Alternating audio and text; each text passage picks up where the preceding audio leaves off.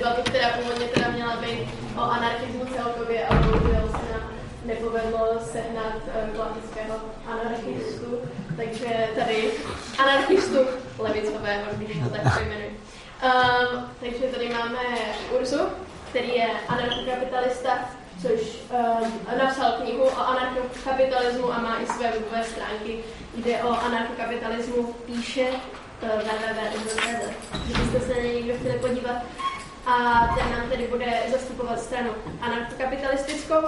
A potom tady máme Ilonu Švitlíkovou, která je česká ekonomka a vystudovala mezinárodní obchod na VŠE a napsala taktéž několik knih. Takže moc děkuji, že jste přišli. Moc, moc krát děkuji, že jste přišli. Moc krát děkuji, že jste přišli. A my teda začneme diskuzí.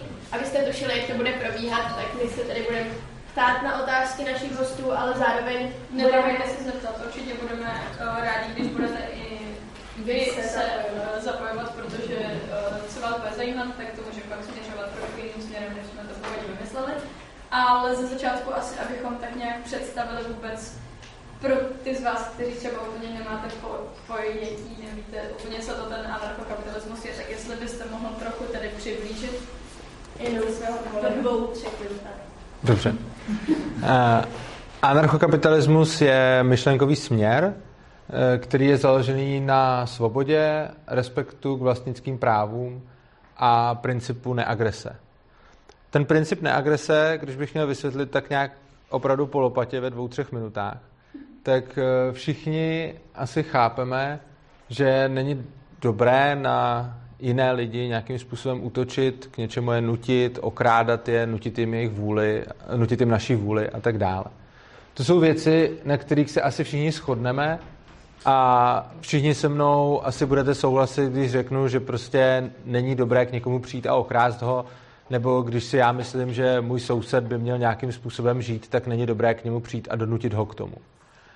A tohle je něco, čemu věříme tak nějak všichni, a anarchokapitalisté se od, řekněme, ostatních lidí odlišují tím, že v tomhle nedělají ani výjimku pro stát.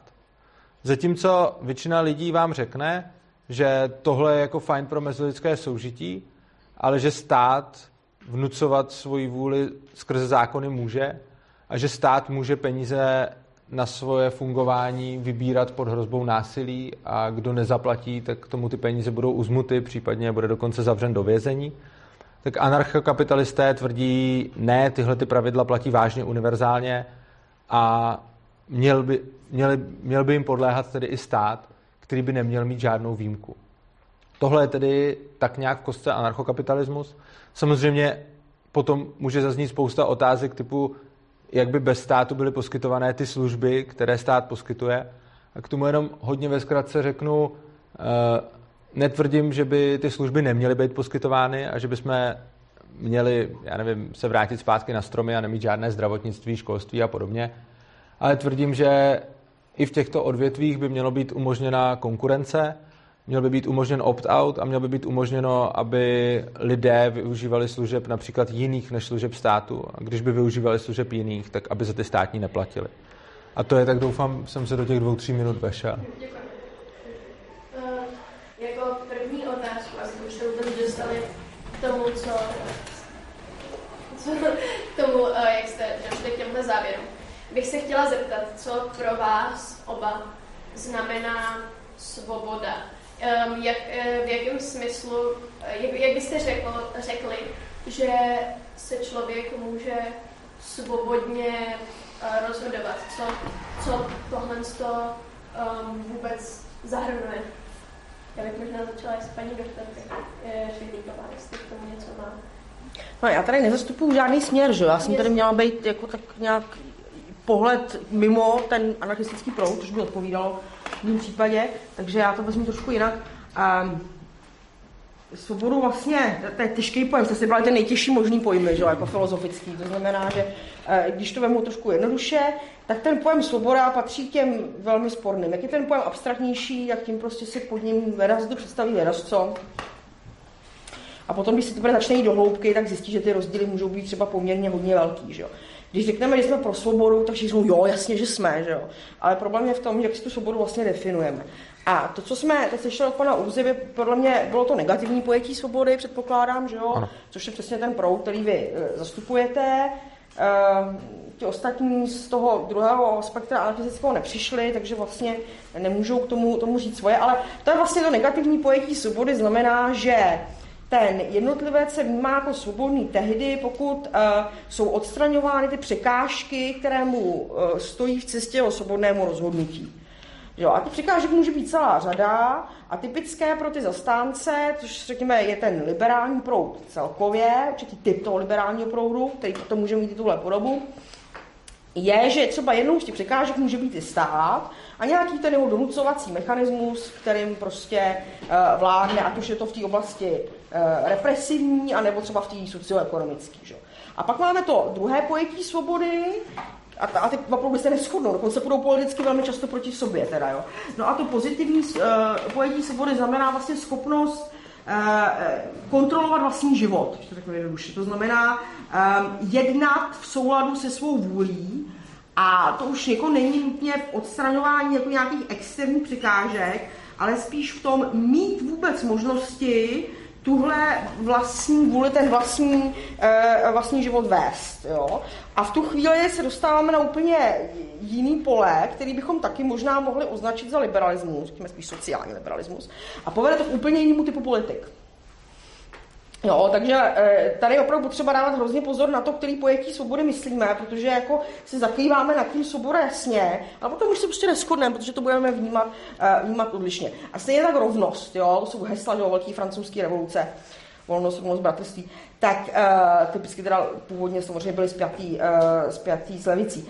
A když si vemu jako tu, tu rovnost, tak zase, jo, o čem se budeme bavit? Budeme se bavit o rovnosti před zákonem. To je takový to minimum, na kterým se většina těch politických proudů asi shodne. A potom se můžeme bavit o, o rovnosti e, příležitostí, což je zase trošku něco jiného, anebo o rovnosti dokonce socioekonomického, což může znít do značný míry utopicky, ale řekněme, že to je nějaký směr, kterým půjdete. Takže zase jakou rovnost tohle máte na mysli?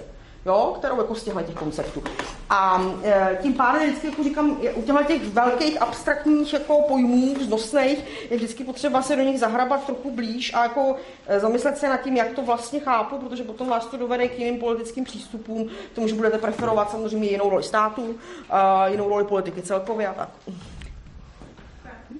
Já myslím, že paní doktorka to tady řekla velice hezky. E, já asi, asi nevím, jestli otázka byla i na rovnost, rozhodně byla otázka na svobodu.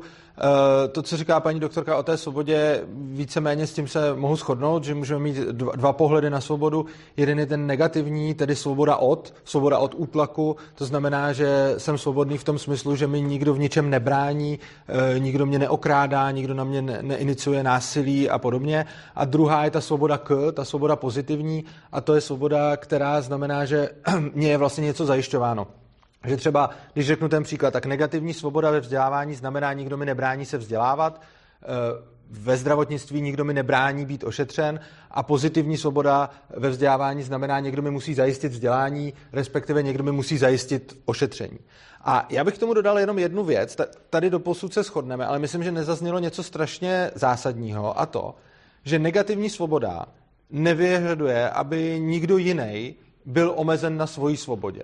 Jo, když všichni by měli negativní svobody, tak všichni můžou vedle sebe žít s negativníma svobodama a nikdo, nebude, nikdo nemusí nikoho v té svobodě omezovat.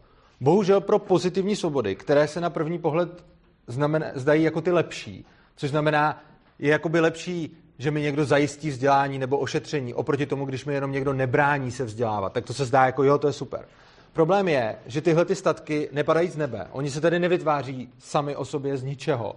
Takže to znamená, že když já mám právo na to, aby mě někdo vzdělával, aby mě někdo ošetřil, aby mě někdo, já nevím, všechno možný, tak v momentě, kdy já si stanovím tahle práva, tak to musí nutně znamenat, že někdo někde ve společnosti musí být k něčemu donucen. Musí být buď donucen mi to přímo zajistit, anebo aspoň donucen to zaplatit někomu, aby mi to zajistil. Jinými slovy, já když řeknu, já mám svobodu být vzdělaný a myslím tím ne to, čemu říkám svoboda já, tedy nikdo mi v tom nesmí bránit a já mám možnost si to zajistit, ale je tím myšleno to, co se myslí tou pozitivní svobodou, tedy někdo mi musí zajistit vzdělání. Tak to zároveň ale znamená, že někteří lidé musí být donuceni, aby mi to vzdělání buď přímo poskytli, anebo aspoň, aby zaplatili někoho, kdo mi to poskytne. Což znamená, že ty první svobody negativní, jejich jsem zastáncem já, vypadají jako, že jsou v úzovkách horší, ale mají tu obrovskou výhodu, že je všichni lidi ve společnosti můžou čerpat. Ty pozitivní svobody, které na první pohled vypadají líp, mají tu nevýhodu, že ta jejich světlá stránka je, že něco dostáváme, ale ta temná strana je, že někomu musíme jeho svobody vlastně brát. uh, jako další bych se zeptal, uh, tady specificky na paní doktorku Šrivíkovou, v čem si myslíte, že je stát potřeba?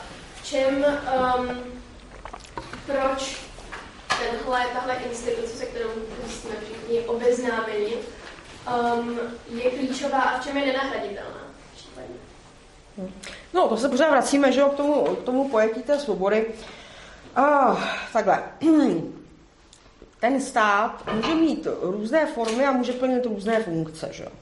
A samozřejmě, že když se podíváme na nějaký historický vývoj, tak uh, tam můžeme najít tu situaci, kdy bude převážně, hm, řekněme, mít tu funkci donucovací, ale stejně tak není situace, kdy ne. Jo. To jako, já si myslím, že ten uh, hlavní problém není v tom donucení, protože to je podle mě v té negativní svobodě taky docela výrazně. Ale já teď jako nemůžu suplovat jako tu stranu, která tady není, jo? takže já jsem takový schizofrenní pozici trochu. A, protože jako, když tady nejsou, tak jako já z nemůžu mluvit. Já jako jejich pozice navíc jako úplně nezdílím, takže je to opravdu takový těžký. No. Ale já si myslím, že ta hlavní otázka je ty legitimity, jo? To znamená, do jaké míry ten stát tak činí legitimně a do jaké míry tak nečiní legitimně, jo? To znamená, do jaké míry ta společnost se na tom prostě shodne, že chce mít pravidla určitého typu a zajišťování určitého typu a do jaké míry se na tom prostě neschodne, do jaké míry je to rozhodnutí, řekněme, um, určité privilegované skupiny. Jo? Tam já bych viděla ten hlavní rozpor. Protože ta negativní svoboda do značné míry, mě to připomíná to vaše téma, protože jste to asi vybrali, připomíná trochu džungli, jo, prostě ten, kdo je silnější, tak ten ty práva prostě bude mít, jo, a, a jako ne, ten, ten výchozí, ty výchozí podmínky prostě nejsou všichni stejný, jo. E, jenom kdybych se podívala tady na vaši skupinu, to prostě pocházíte možná z různých sociálních prostředí, tak tady to bude znamená možná docela homogenní, jo, ale prostě kdybych to vzala jako v rámci republiky, nebo z různý sociální prostředí, různé inklinace, různé talenty, různé schopnosti se prosadit, jo, jsou prostě lidi, kteří se proboxují, jsou se prostě neumí proboxovat, ne, ne, nemají na to prostě povahu, nemají na to talent, nemají na to další vlastnosti, jo. To znamená, ty výchozí podmínky nikdy nejsou jako úplně, úplně rovný. A vy můžete prostě eh, si, a to společnost dělá, že od té doby, co můžeme mluvit o nějaký společenský práce a komplexitě, že si prostě vyvíjí určitý pravidla, podle kterých jede. Jo, aby se prostě úplně rozpadla. Protože mi ta negativní svoboda, je ten přístup přijde hrozně individualistický, jo, takový prostě jako jednotka A, jednotka B, jednotka C. Jo, když to ta společnost je hodně provázaná, no, my, my, na sobě hrozně závisíme. Když si třeba představíte situaci, že byste jako teď řekli, tak já teď budu soběstačná jednotka, že? to byste první museli někdy najít jako zdroj vody, otázka jestli byste ho byli schopni najít, jako, teď nemyslím jako z kohoutku, jo, prostě jako jede v přírodě, a tam někam jít do Milovic, ulovit tam bizona, jo, rozumíme si, jo. Prostě ta, ta společnost je velmi provázaná, hodně komplexní, jsme tím pádem hodně zranitelní, jsme, jsme na sobě hodně navázaní. To znamená, já bych ten, opravdu ten hlavní problém viděla, do jaké míry ten stát koná legitimně a do jaké míry nekoná legitimně. To znamená, do jaké míry ta jeho politika, a to je samozřejmě i za funkci donucení, která možná liberály trápí, co už rozumím, to samozřejmě máme krásně zachycený u Loka že, a u dalších, tak do jaký míry prostě tenhle ten celý mechanismus má legitimitu v nějaké společenské dohodě a do jaké míry nemá. Jo? To bych prostě viděla já jako takový jako hlavní, uh, hlavní rozdíl. A jinak samozřejmě uh, tahle ta debata je, je, je hrozně stará a um, je určitě zajímavá, protože vždycky prostě otvírá nový pohled na to pozitivní, negativní svoboda a uh, nabízí prostě určitý možnosti zamyšlení nad tím, jak vůbec uh, nejenom vést individuální rozhodování, právě to společenské rozhodování. Jo? Protože pořád jste součástí nějaké společnosti. Dokud se neodstěhujete na nějaký jako ostrůvek někde, eh, který není ani vidět na mapě a tam nebudete žít jako Robinson, tak pořád jste prostě nějakým způsobem do té společnosti včlenění a na ní závislí. Směl bych zareagovat? Já bych chtěl hlavně zareagovat na tu tezi. Eh, myslím si, že je strašně důležitý rozdělovat individualismus a nějakou, nějakou, nějaký, nějakou separaci sebe od společnosti. Já samozřejmě nejsem zastáncem toho, aby se lidi separovali od společnosti. Lidi jsou tvorové společenští a dělba práce je na, něco naprosto zásadního, co nás posunulo od e, nějakých sběračů a lovců až k dnešní vyspělé společnosti. Takže já rozhodně jsem velkým zastáncem dělby práce a toho, aby lidi spolupracovali. Jediné, o čem já mluvím, je to, že by k té spolupráci neměli být násilím nuceni. Takže já jsem určitě zastáncem toho, aby tady nadále fungovalo eh, zdravotní pojištění, aby tady nadále fungovaly školy, aby nadále lidi spolu kooperovali, obchodovali a, a prostě nechodili si lovit eh, někam, já nevím co, do Milovic. Prostě myslím si, že rozhodně je dobře, když lidi spolupracují a kooperují. Ale myslím si, že by měli kooperovat na, na bázi vzájemné dobrovolnosti, což znamená, že dochází k, nějaké, k nějakým dohodám mezi, mezi těmi lidmi. A e, ta dohoda, když je obou straně výhodná, tak ji oba dva ti lidé prostě přímo uzavřou a nebude se dít to, že bude jeden člověk donucen k něčemu takovému, což je bohužel ta funkce státu vlastně ta jediná, kterou já kritizuju paní doktorka sice říkala, že stát nemá jenom tu donucovací funkci a OK, on dělá spoustu věcí, ale vlastně v momentě, kdy nějaká entita bude dělat to, co dělá stát a bude to dělat bez té donucovací funkce, no tak je to v podstatě volnotržní firma. To, to jediné, čím se ten stát odlišuje, je ta funkce toho donucení. A já nejsem, já neříkám, pojďme prostě vyhodit do povětří státní instituce, všechno to tady zapálit a, a proti tomu státu bojovat prostě se zbraní v ruce. Já jenom říkám, pojďme, mu umožnit, pojďme lidem umožnit mu konkurovat. Pojďme umožnit vytváření paralelních struktur k těm službám, které stát poskytuje. A nechme lidi, ať si svobodně vyberou, jestli chtějí využívat tu službu státní, anebo nějakou neregulovanou, která by byla poskytovaná, která by byla poskytována vedle. My všichni víme, uh, proč jsou špatné monopoly a chápeme, že monopolizace vede k tomu, že je potom nějaký hráč, který si může určovat pravidla, může si určovat ceny a nikdo s tím nic neudělá. Na druhou stranu, když ten stát je jediný skutečný monopol tady, protože má monopol na násilí, a stát má monopol ve spoustě oblastí, jako je právě to vzdělávání, zdravotnictví a podobně. A i když může vzniknout nějaká jako soukromá škola, tak stejně ta soukromá škola se musí držet pravidel státu. A v momentě, kdy se ta soukromá škola nedrží pravidel státu a stát jí nedá akreditaci, tak když rodiče se rozhodnou svoje dítě dát vychovávat do té školy, tak přijde opět stát a to dítě jim prostě unese. Což je něco, co takhle nenazýváme, protože, tomu, protože říkáme, jako je to sociálka a je to pro dobro těch dětí a podobně. Ale i když máte dítě, o které se ty rodiče budou naprosto starat, budou ho vzdělávat, budou ho skvěle vychovávat, to dítě bude mít všechnu dostupnou péči a jenom ti rodiče řeknou ne, my nechceme vzdělávat dítě podle toho, jak nám to nařizuje úředník. Přijde sociálka a to dítě těm rodičům vezme. A opět je to něco, kdyby jsme kdekoliv tady řekli, že někdo někomu unesl dítě, no tak je to hrozný. Je to v podstatě to nejhorší, co můžete říct. Ale když stát někomu unese dítě, tak i když se tomu dítěti nic nedělo, i když mělo skvělou péči a všechno, tak je to najednou v pořádku, protože je to zákon. A tohle to je ten dvojí metr, na který, na který já jak poukazuju. A rozhodně je pravda, že ve společnosti existuje spousta nerovností, o tom jste vlastně mluvil na začátku, a je pravda, že všichni nemáme eh, stejnou startovní čáru, nemáme stejné podmínky. Narodili jsme se každý jinak a nejenom v různém sociálním zázemí. Narodili jsme se eh, i s různými dispozicemi, takže prostě jsou mezi námi lidi schopnější, lidi méně schopní, dravější, méně draví. To, to je všechno určitě pravda. Problém je, že stát říká, já nabízím řešení. Ale já tvrdím, stát nenabízí řešení tohohle problému. Prostě lidi stejně budou pořád různí. A jediné, na co se kdy nějaký stát, případně socialisté zmohou, je snažit se o nějakou materiální rovnost. Jako. Ale materiální rovnost je jenom jedna z obrovské škály nerovností, které ve společnosti jsou. Lidi jsou si nerovní v, já nevím, v talentech, v inteligenci, v nadání, v tom, jak jsou krásní, v tom, jak jsou úspěšní ve společnosti. Nerovnost je prostě přirozená a nic s ní neuděláme.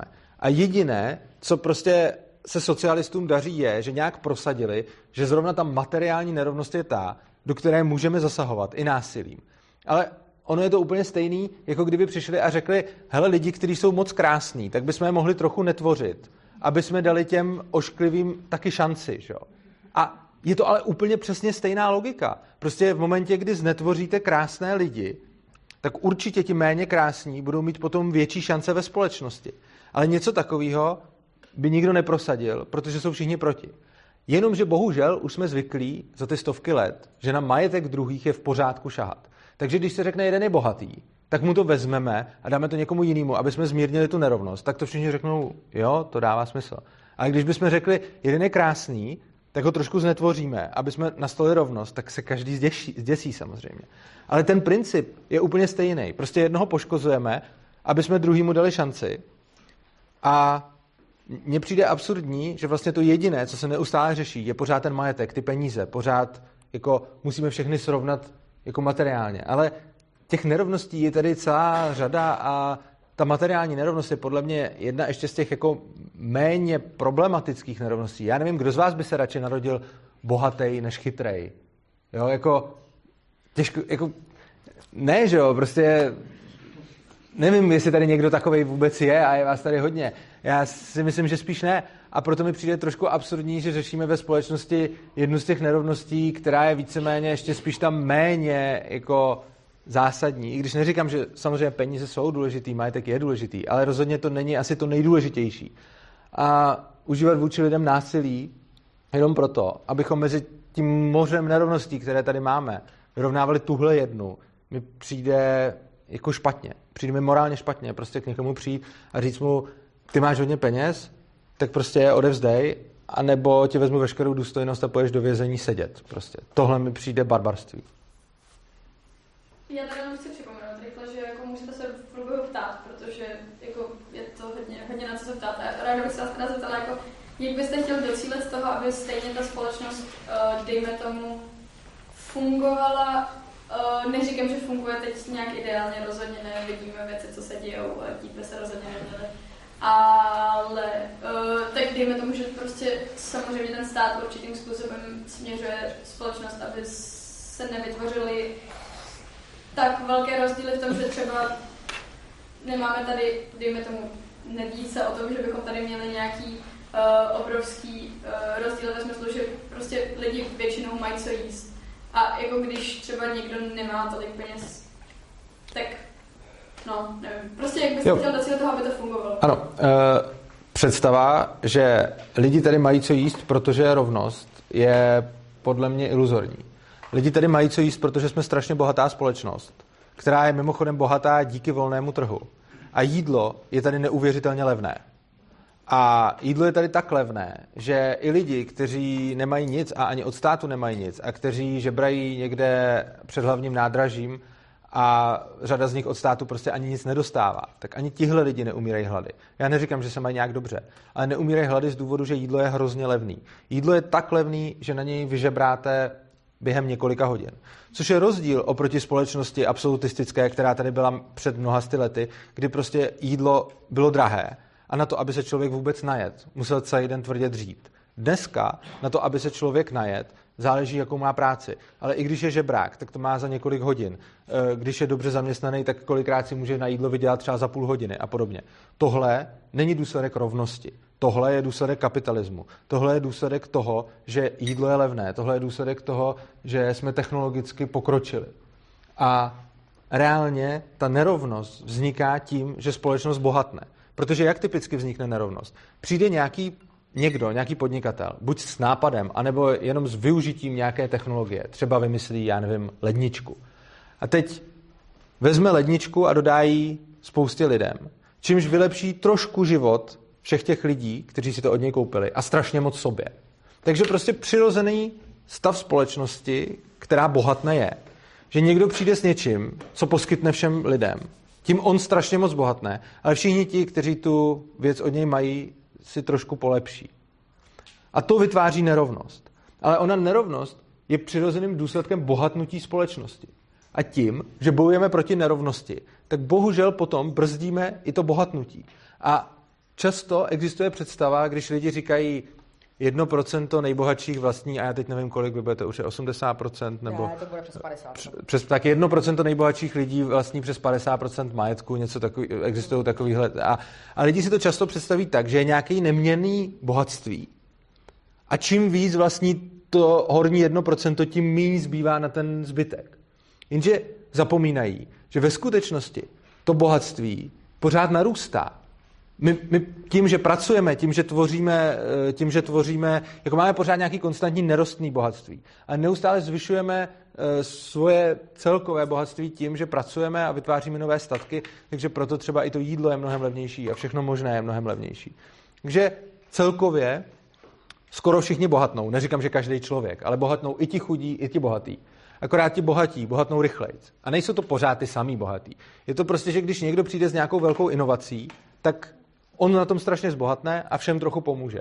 A výsledek je, že i když se podíváme na ty nejchudší lidi na světě, do Indie, do Afriky a podobně, tak i oni bohatnou. Jenom pomalu, ale bohatnou pořád. Ta společnost je, jde neustále ku předu. Někdy před, já nevím, asi před deseti lety to bylo, kdy se eh, stalo, že na světě je poprvé víc obézních než hladovějících.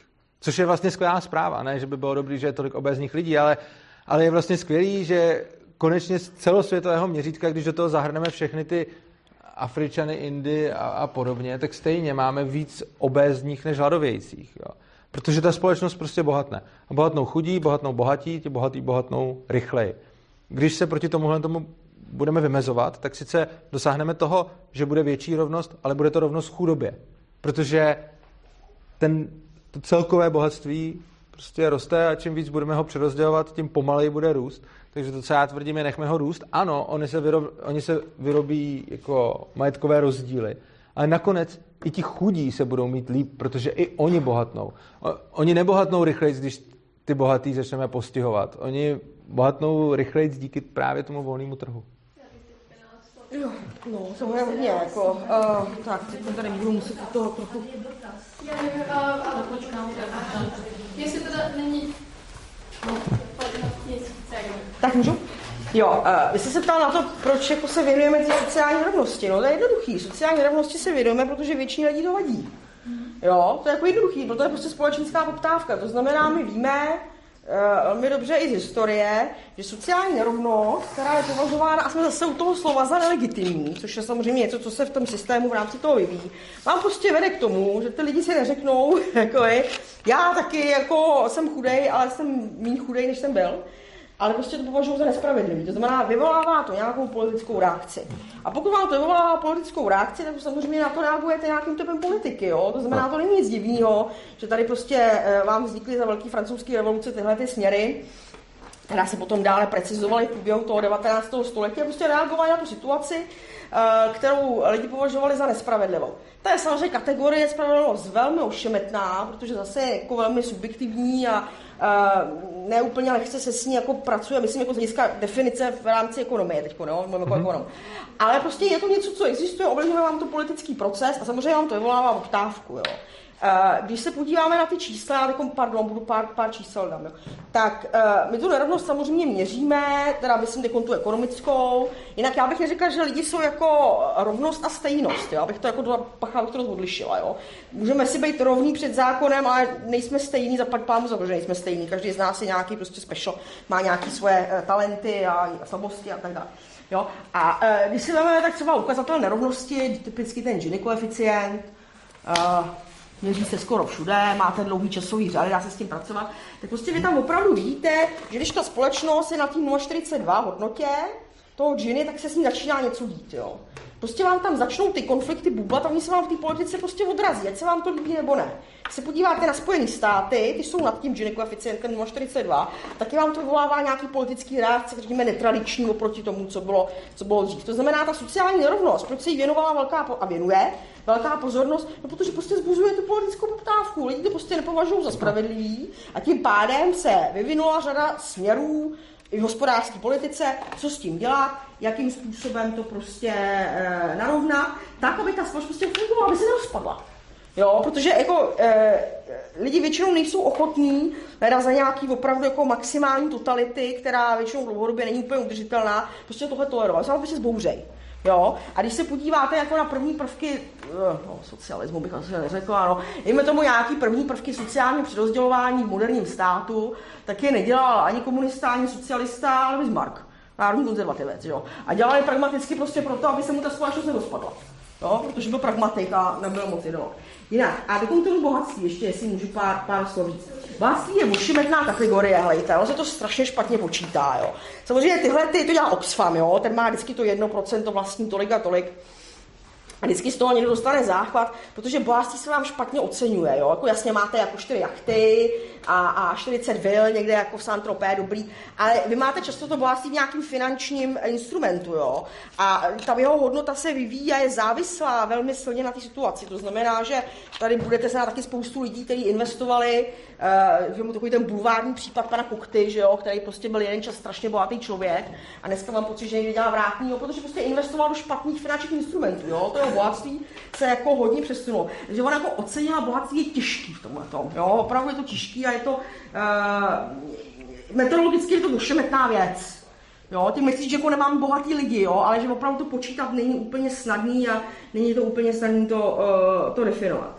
Tak, a teď tady mám něco, co po sobě samozřejmě nepřečtu. Mám tady sociální mobilitu. Jo, obezita, prosím vás, Obezita je znakem chudoby, ne znakem bohatství. Obezita znamená, že blbě jíte, stravujete se z nekvalitního zboží a tloustnete. To není znak bohatství, to je znak chudoby. Když se podíváte na Spojené státy, tak nejobeznější budou většinou afroameričané z těch nejchudších vrstev.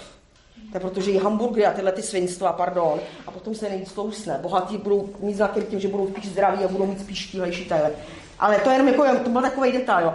Uh, jinak tomu, že ty lidi se střídají. Hele, já se tím tím nejsem jistá, že se lidi střídají. Já když se podívám na ty studie sociální mobility, Sociální mobilita znamená, uh, jako když se narodíte chudej, chudý rodině, jakou máte šanci, že se stanete bohatým, jo? nebo prostě, že se, že se zvýší váš sociální status třeba o jedno místo, jo? ta sociální mobilita.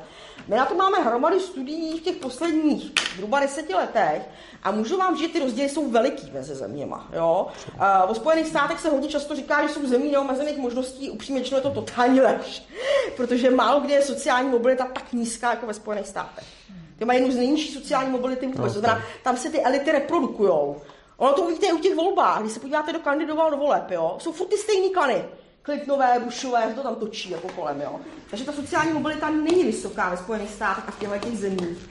A je naopak vysoká země, jako je Dánsko a Švédsko. Uh, a to se měří dá docela slušně. No a jinak uh, jsem tady ještě měla něco rozdíly HDP a teď nevím, co jsem to chtěla říct teda. To jsem, uh, to jsem zapomněla. Jo, jako, že ty uh, chudí lidi uh, jako, jako jsou bohatší, to bych si upřímně řečeno jako nedokázala tvrdit. Na to jsou studie. Když se podívám na to, jak se vyvíjí chudoba, tak uh, třeba Světová banka tohle dělá, tak samozřejmě zjistíme, že uh, globálně ta chudoba klesá, no záleží, jak, zase jak to měřím, jo, to je, to je vždycky prostě o chudoba. My to měříme třeba na dolary na den, no, tak to je takový, no. Ale dobře, eh, tak globálně za to určitě ta chudoba klesá, ale budou tam velký regionální rozdíly, jo. A když se do toho jako zabořím víc, tak zjistíte, že dominantně ten největší pokles chudoby jde eh, prospěch Číny. Jo, to znamená, že to, to hodně lížu, 1,4 miliardy. To znamená, tam ten ekonomický rozmach Číny měl za následek obrovský pokles chudoby, a protože Čína je veliká země, tak to má globální dopad, jo, když to počítám.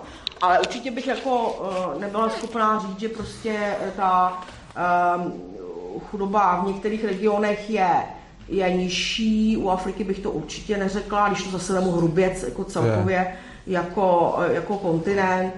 Um, a u těch afrických zemí, hlavně u té subsaharské, uh, mám, mám velké obavy, že tam je vlastně od těch 70. let spíš regres, jo, než progres. A do značné míry je to samozřejmě daný tím, že i když tam máte jako ekonomický růst, tak on bude nižší než ten populační, jo. Takže ten produkt na hlavu vám to zase jako sníží, jo, vám to, vám to převálcuje, což samozřejmě potom ekonomicky vám nedá prostě ten přínos, co potřebujete, no. O, tak to je Tak nám dotaz. Já jsem se chtěla zeptat na jednu věc. Mně přijde, že vy tady říkáte, nebojujeme proti eh, nerovnosti, podporujeme bohatost bohatých a že pokud, já naprosto souhlasím s tím, že pokud je eh, ta boha, jako bohatný člověk díky eh, poctivé inovaci, OK, ale velmi často tady vidíme, že ta inovace je tím, že přijdu na to, jak eh, krást na veliko, jak využít evropské fondy nepoctivým způsobem a podobně. A to mi přijde, že tady teda má existovat nějaká instituce, která tomuhle tomu prostě, která to přestřihne a nebude to prostě, tohle to není podle mě korektní a zasahuje to se do práv a svobody naprosto jiných lidí. Takže je to dost na mě? Je to dost na vás. Uh, no, já jsem... Za... Jaký ten dotaz tady je?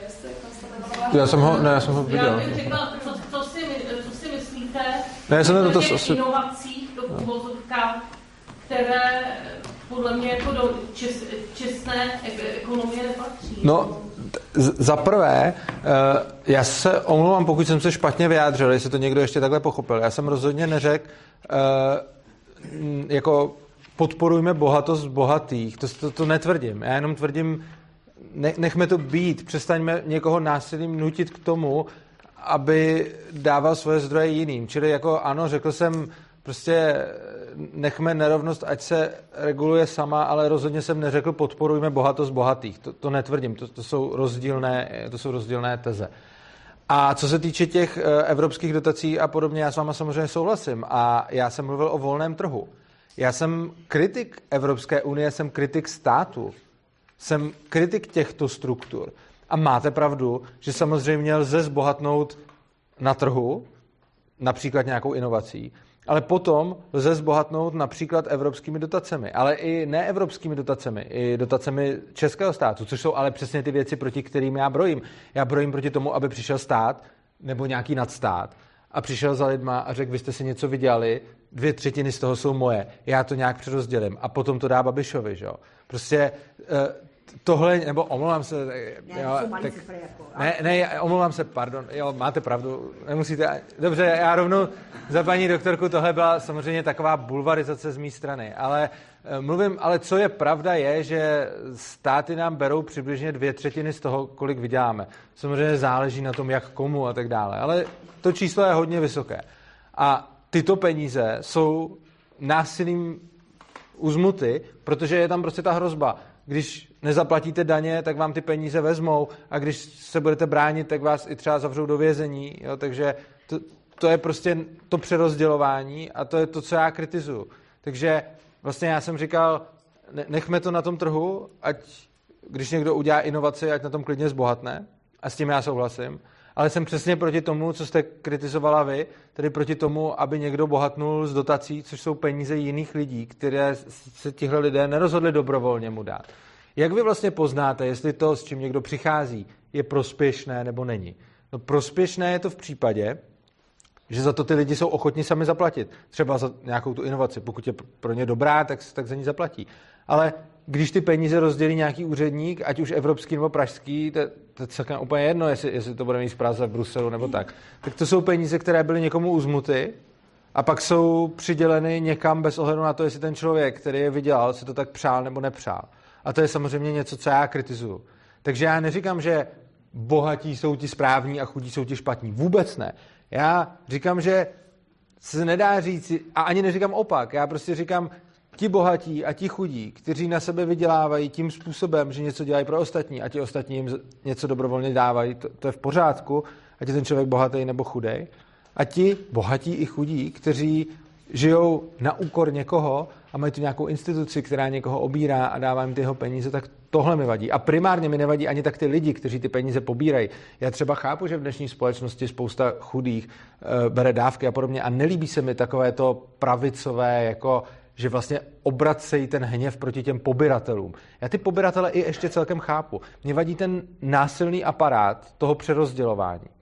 A přijde mi, že je to odklánění pozornosti od reálného problému, když někdo jde a říká, podívejte se na ty chudí, nebo ještě dokonce řekne, podívejte se na ty cikány, jak berou ty naše peníze. Tohle je podle mě jako hrozný a vytváří to ve společnosti jenom úplně zbytečný tlaky, protože ten problém není v těch chudých, ten problém není v tom, že si někdo vezme, když mu někdo nabízí. Ten problém je v tom, že tady máme aparát, který funguje tak, že prostě lidem bere něco, co je jejich a pak to rozdává podle nějakého dost bizarního klíče. Já si jenom udělala poznámku. Jestli to chápu správně, tak ekonomicky za to vám prostě vadí sekundární redistribuce, je to tak? A, Berete a, tu prvotní a tržní a tu druhou už ne. Ano, jasně, přesně tak. Jasně, jasně, to je typický samozřejmě pro, ano, tenhle, tenhle směr určitě. Já se zase vrátím k tomu, jo. Eh, ten stát, um, může fungovat samozřejmě na bázi donucení, to jsme zase u toho, jaký je politický režim teda, jo. A nebo prostě může fungovat na bázi legitimity. To znamená, ve chvíli, kdy tam je ta dohoda té společnosti, že tímhle tím způsobem bude fungovat. To je podle mě jako mnohem důležitější, než pořád jako, jako že stát donucuje. A jako, uh, to je pravda, že donucuje, kvůli tomu víceméně byl stvořen, je to jeho uh, tát, jeden z těch jeho spolu bezpečnostníma, represivníma věcma. Ale on může uh, donucovat na bázi té dohody. To znamená, že většina lidí se na tom shodne, že tyhle funkce má plnit. Že? A teď je otázka, do jaké míry ten režim v tom státě je legitimní a do jaké míry ta sekundární redistribuce, která víceméně probíhá všude, i když samozřejmě v různé intenzitě, pomocí daní, sociálních dávek a sociálních systémů, že jsou ty tři hlavní kanály, jak se redistribuje, do jaký míry je legitimní, do jaký míry vyjadřuje ty preference té společnosti. Jo, to si myslím, že jako tohle je podle mě ten hlavní problém. Já, jako, eh, já se hodně zaobírám otázkama legitimity vůbec jako v, eh, v, ekonomickém, eh, v ekonomickém rozhodování. A jo, tohle to jako já, já nevidím prostě to, že tady je nějaký donucovací aktér, to mi jako moc nevadí. Respektive vůbec mi to nevadí. Pokud, ten, pokud já mám možnost mít vliv na toho donucovacího aktéra a pokud je tady nějaký proces, který zajistí, jo, že ten donucovací aktér se chová uh, v souladu s koncenzem nějaké většiny společnosti. Jo. A já vidím problém tam, kdy to tak není. Jo, což samozřejmě se to může stát, tak, taky, taky se to samozřejmě někdy stává. A potom to může otřásat, nejsem si jistá, že státem jako jednotkou anzich, to znamená nějakou zprávou věcí veřejných, ale spíš tím režimem, bych řekla. Jo? To znamená, že se vám vyvíjí ty režimy, ale jakoby, eh, rozumíte jako vy mluvíte o utopii, která vlastně neexistuje. Jo? To hmm, znamená, že tam eh, vždycky máte stát, který plní nějaký role. A někdy je plní intenzivněji, jako v té represivní funkci ten stát je víceméně silný všude, že jo? A e, ty rozdíly, které zkoumáme my v té ekonomické vědě, jsou, jak intenzivně si počíná v té ekonomické oblasti, včetně té sociální, jako v jednom balíku, a jaký tam používá nejenom ty přerozdělovací nástroje, ale to, že ten stát samozřejmě ovlivňuje jako vůbec ty, ty, ty tržní podmínky. Jo? Vy říkáte, jako, že trh je něco jako přirozeného, ale jako trh je instituce. Jo, rozumíme si, to je prostě instituce. A zase, vy se dohadujete, kdo na ten trh stoupí a kdo na něj nestoupí. Kdo bude na té straně poptávky, kdo bude na té straně nabídky. A je tam vždycky nějaký rámec. I kdyby to byl jenom ten nejprimitivnější, řekneme, že děti nebudou pracovat, že vás jako nevyšleme do fabriky, abyste tam jako uh, šli opravovat jako koleje na újezdě, jo, tak to už je nějaký institucionální rámec, na kterém ta společnost se dohodovává, jo. Vždycky tam prostě je, nějaký pravidla tam jsou a jakmile tam máte pravidla, tak potom máte nutnost nějakého donucovacího aktéra, který ty pravidla vymáhá. Protože eh, pokud by tam nebyl, tak byste vlastně jakoby předjímal něco, co by, říkal bych, nebylo úplně špatně, a pro mě to neodpovídá realitě. Jo? To znamená vlastně to, že ti lidé všichni na, uh, na ten trh, který by nebyl instituce, vstupují s poctivým záměrem, uh, s, jako s čistýma úmyslama, což prostě není pravda. Jo? Podle mě, jako, když pojedete do té negativní svobody, tak já mám prostě jako intenzivní pocit, a nevím, že to je jenom pocit, uh, že to je fakt jako ta džungle. Jo? A a e, džungli je dobrý, když jste tam sám a když jste jaguár. Jo, ale jako, když bude antilopa, tak to jako moc tak dobrý. E, jako tady jednak já rozhodně nepředpokládám ty věci, které jste říkala, že předpokládám, to je jediný, jako co bych tomu no, jako chtěl říct k tomu konci. Ale daleko zásadnější mi přijde ta otázka legitimity, kterou už tady řešíme po druhé. Uh, vy vlastně tvrdíte, že problém je, když to stát dělá nelegitimně a za legitimitu jste označila to většinové rozhodnutí. Já ale tvrdím, že tohle nedává z morálního a etického pohledu smysl. My, když bychom si tady většinově odhlasovali, že paní doktorce sebereme tu knížku, tak paní doktorka by na to taky mohla mít uh, svůj hlas, že by byla jedním z, na- z našich hlasů. Ale přesto by snad nikdo si neodvážil tvrdit, že je legitimní, když si nás tady většina shodne, že, že vezmeme tu knížku, že ta knížka je legitimně naše. A tohle je něco, co prostě pokud máte nějaký etický princip, tak ten etický princip by prostě buď měl platit, anebo by platit neměl. Ale my tady děláme tu výjimku pro ten stát. My vlastně říkáme, stát je legitimní proto, že souhlasí většina. Ale to je jenom taková berlička. Proč by to mělo u toho státu platit, když nikde jinde to neplatí? Ať vezmeme jakoukoliv tady skupinu a řekneme, že se většina odhlasuje, že někomu něco vezme z té skupiny, tak i když ten člověk měl svůj, jako svůj hlas v tom hlasování, tak přece tohle tomu nedává legitimitu. Stejně jako kdyby si většina státu i dnešního rozhodla, že třeba vyhladíme nějakou část populace, tak myslím, že ani paní doktorka by to neoznačila za legitimní.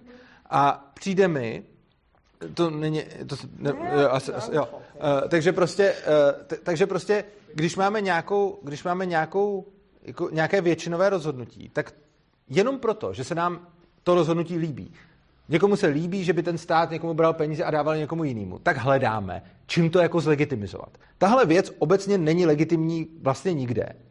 A u toho státu si řekneme, tak čím bychom to mohli zlegitimizovat? Jo, on má přece většinu. No dobře, ale přece jak by tahle ta věc mohla legitimizovat, když to nikde jinde prostě neplatí? Tenhle ten argument nikde jinde nemůžeme použít. Stejně jako nemůžeme, by asi nikdo neřekl, že je legitimní, kdyby se udělalo celosvětový hlasování a jako miliarda Indů by s náma hlasovala o tom, kam s penězma. Tohle by se asi taky většině lidí nelíbilo. A jak to, že zrovna jenom pro ten stát to teda bereme jako argument. Když to nebereme jako argument celosvětově, nebereme to argument tady, nebereme to jako argument vůbec nikde. A jenom pro ten stát ano. Když si vlastně vezmete ob- obecně tohleto uvažování, když se něco stane a teď vy to potřebujete nějak omluvit, tak pro, pokud proto najdete takovou omluvu, která platí jenom v tom případě a nikde jinde neplatí, tak je to asi hodně špatná omluva. Takže jakoby legitimita není dána tím, že to odsouhlasí většina. I proto, že kdybych se vás tady teď zeptal, i v rámci toho státu, kdybychom teda řekli, dobře, ten stát je ta jediná správná jednotka, kde teda většina může hlasovat, protože je to nějak historicky dáno fajn, ale dobře, tak pokud zatím teda stojíme a pokud tvrdíme, že většina legitimizuje, no tak pak by mělo být logicky legitimní i to, když by ta většina řekla, fajn, tak prostě starý lidi zabijeme, protože jsou nám k ničemu. A tohle samozřejmě nikdy legitimní nebude. A když teda vidíme, že to není legitimní ve větším měřítku, v menším měřítku a ani v tom samém měřítku o otázkách, které se nám nelíbí, no tak potom jak to můžeme použít jako argument, jenom proto, že zrovna ta věc, na kterou se to vztahuje, se nám líbí? Já bych jenom stručně. Zaprvé, ten stát je vázán samozřejmě nějakými zákony, který platí na něj samotný. Jo? To znamená, že se časem vyvinul tu entitu, která je schopná omezovat uh, sama sebe, nebo respektive disciplinovat svými zákony sama sebe. Ale máme tady dvě věci, že takhle. Já jsem použila ten příklad s tím uh, rozhodováním, protože to je otázka konec konců toho, co je, tvoří tu společenskou většinu. Ale uh, tam máte, takhle, každý stát má uh, nějaký způsob, jakým se rozhoduje, že jo, a může to být na základě té většiny. Se potom dostáváme ale vlastně k mechanismu politického režimu spíš, jo. To znamená, může to být taky jiný, že může být, že rozhoduje jako aristokracie, nebo co, nebo volený, eh, nebo prostě uh, panovník uh, vybraný bohem, jo, to taky. Jo. Ale to je jedna věc. A potom máte druhou, kdy máte definovaný nějaký práva. A už myslím, že chápu, kam, kam, kam míří, míříte. To znamená, máte určitý věci, uh, o kterých se nehlasuje, což se taky zase vyvinulo samozřejmě časem, není to nic, co je, co je spadlý z nebe. A to je právě, myslím, jako, že ten, ten spor, který by tady byli bývali, vedli jiní lidé, kdyby tady seděli. Takže jako já k tomu opravdu nejsem úplně povolaná, ale jako když se asi vžiju nějak do jejich kůže, možná, nevím, a, tak by asi, asi řekli, že eh, vy, to, eh, vy to právo z hlediska své pozice eh, chápete něco jako, jako, jako přirozený právo, že jo, do značné míry, když to ta druhá pozice by prostě byla, že i ty práva, které máme ukotvené, já nevím, listině, jako základní práv a svobod, jsou pořád něco, co se vyvíjí a co taky jako podléhá do značné míry tomu společenskému koncenzu, jestli mi rozumíte. Jo? Je to do značné míry prostě střed mezi tím, co je takzvaně přirozený a mezi tím, co ta společnost si nakonec vybere a pak si ustanoví, že si řekne, a na tohle nebudeme sahat, ale budou tady otázky, o kterých se bude rozhodovat nějakým mechanismem, dejme tomu většinou volbou a tak jsou nějaký mechanizmy různý a tak dále, to už je jedno, jo. ale potom tady si něco vyčleníme, co prostě budeme brát, že na tohle se nesahá, že jako je právo na život, jo, a tyhle ty další věci. A teď ten spor, že jo, by byl, jestli tam patří ty práva, o kterých hovoříte vy, anebo jestli tam nepatří. Jo. Ale zase ta společnost prostě v nějakým jakoby, nějaký svý fázi eh, k tomu rozhodla. Já mám jako velký problém s tím prostě říct, že nějaký třeba lidský práva a podobně, to je jako něco přirozeného, co tady bylo vždycky. Jo? To, to je věc, která se prostě vyvíjí. Jo, která eh, zase prostě podléhá, a je to otázka vždycky politického boje, jo. Dneska se třeba bere, že uh, máte nějaký právo svobodně prostě uh, uh, projevovat, mít, mít prostě nějakou jinou sexuální odlišnost, že si prostě heterosexuální Což jako před sto lety takový Oscar Wilde za to šel do vězení, že jo, jo. Na to je taky nějaký prostě tady vývoj, který neustále samozřejmě probíhá v té společnosti, ale eh, jako, já nevím, jako, jestli si úplně rozumíme, jo, protože já říkám, já tady prostě jako zastupuji kdo tady není. Takže to opravdu není úplně snadná eh, situace pro mě. Jo. A vy vlastně říkáte, že to právo jakoby je přirozený, když to já prostě říkám, že ta práva se v čase vyvíjí a že vždycky eh, je tam nějaký jako společenský boj nebo konflikt o to, co budeme vnímat jako tu součást těch základních práv, tady se pak jako vyčleníme a potom, co bude ten předmět, toho politického konfliktu a boje, o kterém se prostě bude nějakým způsobem rozhodovat. A tam já teda vidím tu otázku legitimity jako, jako naprosto zásadní. Jo. Ale nevím teď, jestli si rozumíme, protože říkám, jako já mám tu pozici těžkou v tom, že no, mám hájit něco, co tu... Jako úplně ne, já neargumumentuju primárně tou přirozeností. Mně jde spíš o to, že vlastně eh, vy říkáte, že ta legitimita je na základě toho, že o tom většina rozhodne, ale problém je, že potom řeknete, že jsou věci, o kterých se nehlasuje. Ale jak určit věci, o kterých se nehlasujete? To se dostáváme cyklem k tomu, že většina určí, o čem se nehlasuje hlasuje. Takže v podstatě se dostáváme k tomu, že většina určuje, co je legitimní a vy tvrdíte, že ano a já tvrdím, že ne. ne já tvrdím, že jako ta společnost se v tom ohledu jako vyvíjí neustále, jo? To znamená, že to, no.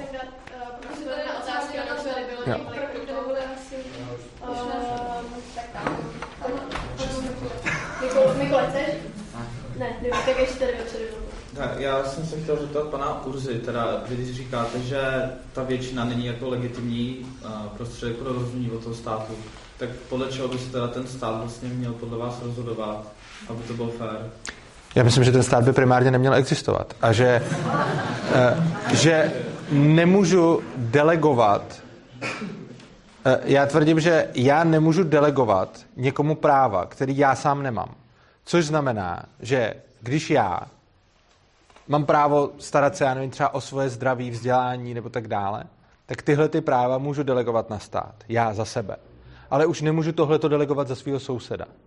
Což znamená, že ti lidi, kteří se chtějí podřídit nějakému hlasování, OK, je to jejich věc. Ale ti lidi, kteří se tomu hlasování nechtějí podřídit, tak pokud nikomu neubližují a hledí si svého a neútočí na někoho, tak těm, proti těm by nemělo být použito násilí.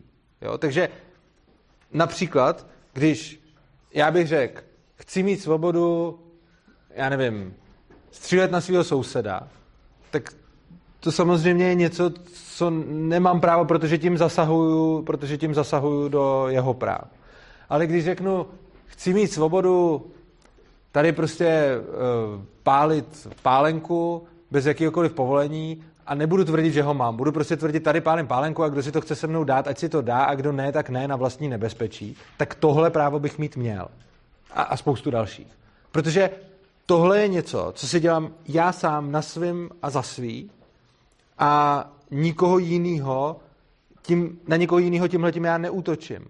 Což znamená, že já si nemyslím, že mi může většina vzít právo si pálit pálenku a pít se svým sousedem, což teď nesmím, bez x povolení a tak dále.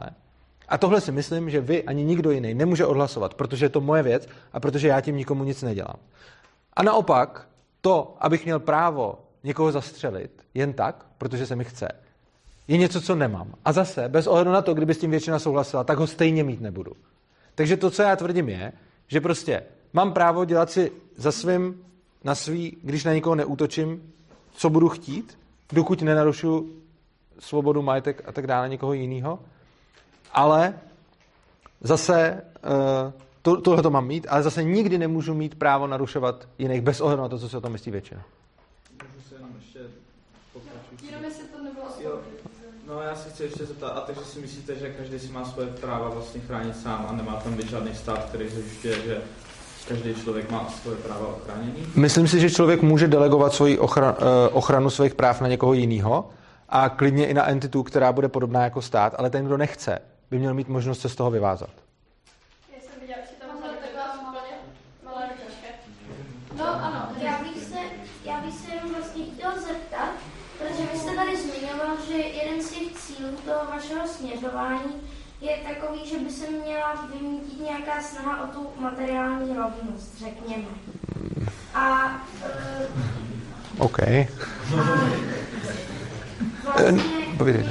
se ta materiální rovnost, řekněme, nějakým způsobem omezila, tak nemůže potom vzniknout nějaký jako problém, který, který by měli ty lidi, kteří dosud na té materiální rovnosti byli závislí? Uh, to je zajímavá otázka. Já si úplně ne, jako Možná, asi jsem se vyjádřil špatně, protože už to jako asi dva lidi pochopili jinak, než jsem to myslel. Takže já se omlouvám. Já netvrdím, že by se, jako mým cílem není, aby tady byla materiální nerovnost. Mým cílem pouze je, aby nebylo používáno násilí vůči někomu jenom proto, že ti lidi jsou bohatí. Jo, tohle to je to, to, co říkám. A neříkám, pojďme prostě podporovat tu nerovnost. Já ji nechci podporovat. Já jenom tvrdím, že fakt, že někdo je bohatší než já, mi nedává právo k němu přijít, vzít pistoli a říct, dej mi svůj majetek. A protože tohle právo nemám, tak ho nemůžu ani delegovat na stát, aby stát šel k němu a řekl mu víceméně to tež. On tam samozřejmě nepřijde jako s pistolí. Ty daně nejsou vybíraný tak, že by tam přišlo komando, ale prostě jsou vybíraný tak, že člověk musí zaplatit. Ale když nezaplatí, tak jsou mu ty peníze vzatý. A když se bude bránit, tak tam pak nakonec přijde i to komando. Čili je to víceméně ta poenta, že když já nemám právo přijít k bohatému člověku a říct, dej mi peníze, protože jsi bohatý, tak nemám ani právo poslat ten stát, aby tohle to udělal za mě, protože nemůžu delegovat právo, který nemám. A k té otázce já si nemyslím, že lidi jsou závislí na materiální rovnosti. Člověk potřebuje jíst, člověk potřebuje pít, člověk potřebuje spát a tak dále. Ale tohle není narušeno tím, že soused má dvě lamba a jachtu. Jo? Prostě to, že on si žije v luxusu, není jako příčinou toho, že já jsem chudší. Jo, to jsou, jako, hodně lidí si to myslí. Hodně lidí si myslí, že tady máme nějaký omezený jako zdroje, jako přírodní zdroje máme omezený. Ale nemáme omezený bohatství, protože všechno, co máme, se vzniká spojením lidské práce a přírodních zdrojů a protože té práce je vykonáno pořád víc a víc, tak jako společnost pořád bohatneme.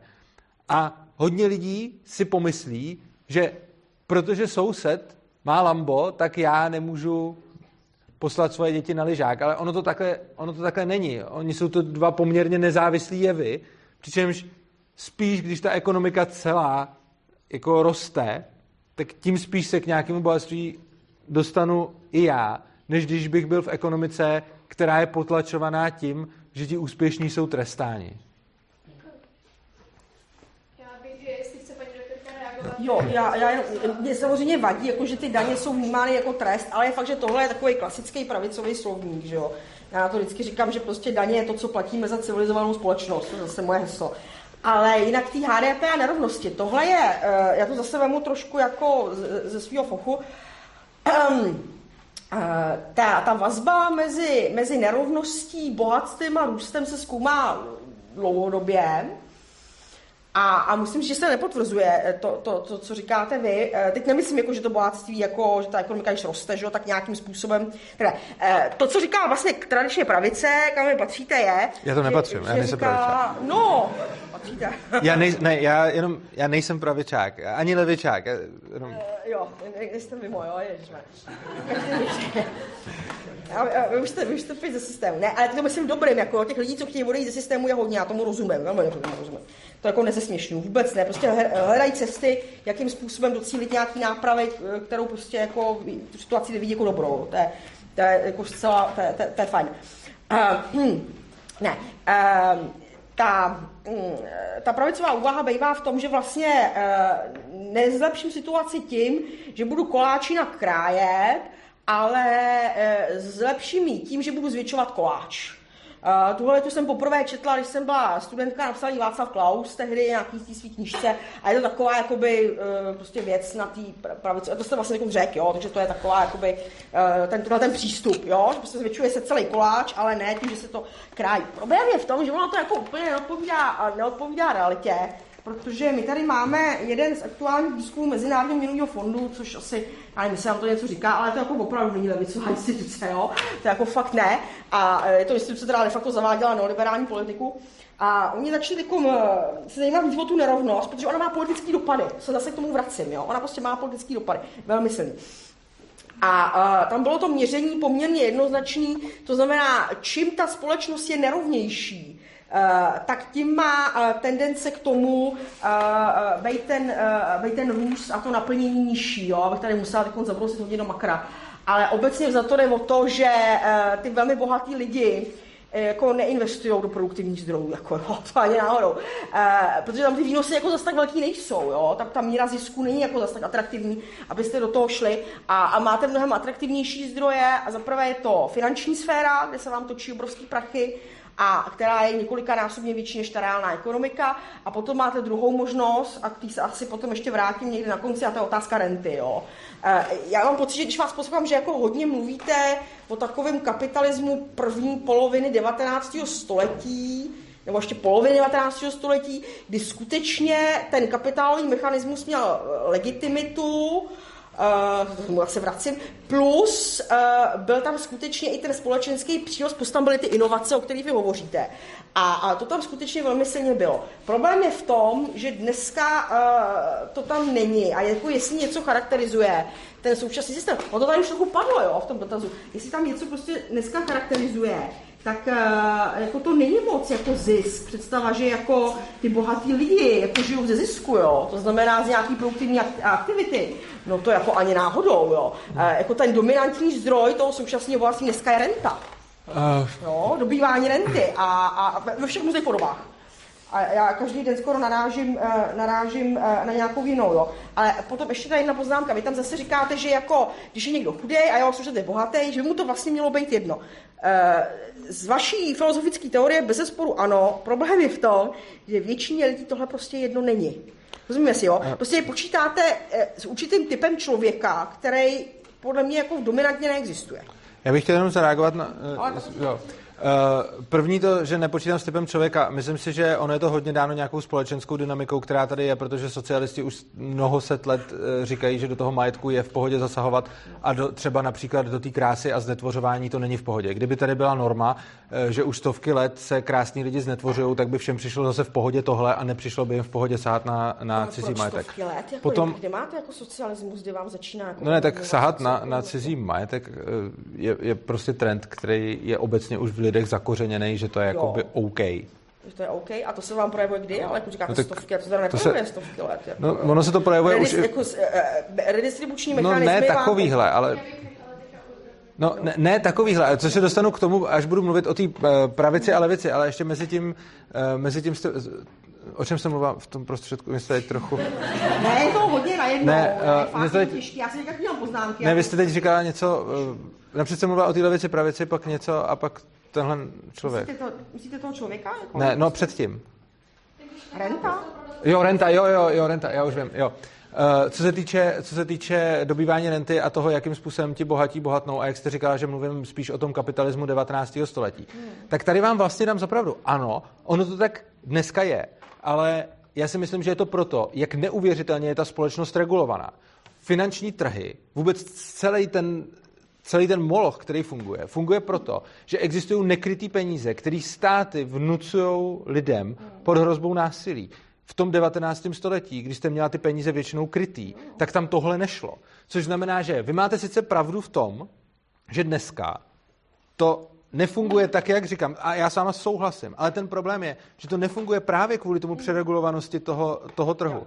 A to, co já říkám, je, jako já vám vlastně dávám zapravdu, co, co jste řekla. Ano, dneska je to tak, že ti bohatí můžou vy, vy, vydělávat například na těch finančních trzích. Ale to, co já tvrdím, je, to jde jenom proto, že je tady tak neuvěřitelná míra regulace. A kdyby byly například krytý peníze, tak najednou tohle, tahle ta možnost se jim strašně moc, eh, strašně moc ztrácí. A ty nekrytý peníze jsou tady, protože je nechali vytvořit státy, že jo? Samozřejmě skrze centrální banky a ten, ten jako, který je zase nechali vytvořit komerční banky a tak dále. Ale celý to stojí pouze na tom, bez toho státního donucení by to nešlo. Samozřejmě se můžeme bavit o tom, jestli za to může centrální banky, komerční banky a tak dále, ale poenta je, že kdyby ty peníze nebyly vnucované, nebyly v nich vybírané daně a nebyly by lidi nuceni v nich vést účetnictví, tak se vykašlou na to, aby brali nekrytý peníze, když by mohli místo toho brát krytý peníze, protože by je nějaký konkurent na trhu, na trhu zrtil. Nicméně, čili, čili jakoby souhlasím s vámi v tom, že dneska ti bohatí skutečně vydělávají způsoby, které nepopisují to, co já jsem tady říkal, ale tvrdím, že to je kvůli státním regulacím a jak jsme viděli, když tam ty regulace nebyly, tak, tak to takhle nefungovalo. A ta poslední věc s tou levicí a pravicí, já bych se jenom uh, pro vás jako pro ekonoma pravděpodobně budu znít jako pravičák, zase na druhou stranu pro spoustu pravičáků budu znít jako levičák v tom, že já, jsem, já se neoznačuju za pravičáka ani levičáka proto, že v ekonomických otázkách se hodně jsou s ním s pravičáky, protože tam chtějí ano, jako svobodu. Ale zase v otázkách osobní svobody daleko víc jsou s ním spíš s těmi levičáky, rozhodně spíš než s nějakými národními konzervativci a tak podobně. A protože tady, bereme, tady vedeme spíše nějakou ekonomickou debatu, tak se tady jevím jako pravičák, protože zastávám v ekonomii eh, jako svobodné eh, postoje. A na druhou stranu, když potom mluvíte o tom, jaká banka, jaká instituce je, jestli pravicová nebo levicová, tak tam už se zase moje kritika shodne s levicí v kritice třeba toho bankovnictví a toho finančního sektoru. Eh, čili jakoby říkám to proto, aby, abych dal najevo, že vlastně ty, že ty postoje často levice taky s nima souhlasím, například v tom kritice toho finančnictví, bankovního sektoru a podobně, tak v tom, kdybychom se tady bavili o bankovnictví, tak vlastně by asi lidi, lidi řekli, že jsem jako levičák. Čili proto já se, nezast, já se ne, nestavím, nebo zejména kdybychom s nějakými konzervativci tady probírali to, uh, já nevím, třeba ne, vznik peněz třeba, ale já jsem teď třeba myslel úplně jako otázky typu, uh, jestli geové můžou adoptovat děti a podobně, tak tam bych zase byl označován za levičáka. Takže chci jenom říct, že bych nerad byl byl jakoby šoupán na, na tu pravou stranu spektra, ačkoliv, eh, ačkoliv v té ekonomii tak můžu znít. Mhm. Ne, tak samozřejmě ty otázka peněz je strašně zajímavá. Uh, já jsem se zeptat, tady v minulé otázce vy jste od, uh, trošku odpovídal, že teda vy, vy, vy nechcete, odmítáte stát a já jsem přemýšlel, jestli když právě byste odmítnul ten stát, tak jestli by to nevedlo k tomu, že ty různé jiné instituce by získaly právě takovou moc kvůli tomu odmítnutí toho státu a nahradili by vlastně ten stát tím útlakem. Uh, pravděpodobně, samozřejmě uh, nevznikne nějaké vákuum, což znamená, že za předpokladu, že by nebyl stát, tak by jeho uh, funkce, které zastává, mohly přebírat různé jiné instituce. Ale já osobně jsem zastánce decentralizace té moci a to skutečné decentralizace, nejenom takové té formální, že on stát sice řekne, jako, že tady jsou nějaké pojistky a že je ta moc jakoby decentralizovaná, ale ve skutečnosti ten stát je to mocenské centrum. A to, o čem mluvím já, je ano, určitě by eh, ty funkce státu začaly na volném trhu přebírat různé instituce různé třeba firmy nebo neziskovky, no prostě záleží samozřejmě, v jaké oblasti by zrovna se o co jednalo. Ale jsem tedy zastáncem toho, aby ta jako moc toho, že tady existuje nějaká moc, nevznikne mocenské vákuum. Jo? To, to chápu a netvrdím, že by mělo, protože je to nereálné, ale tvrdím, že by ta moc měla být decentralizovaná a nikoliv, uh, jako že by měla být jedna instituce, která má monopol na násilí a v důsledku toho monopol na celou spoustu dalších věcí. Myslím, že by tento monopol neměl existovat a ta moc by měla být decentralizovaná.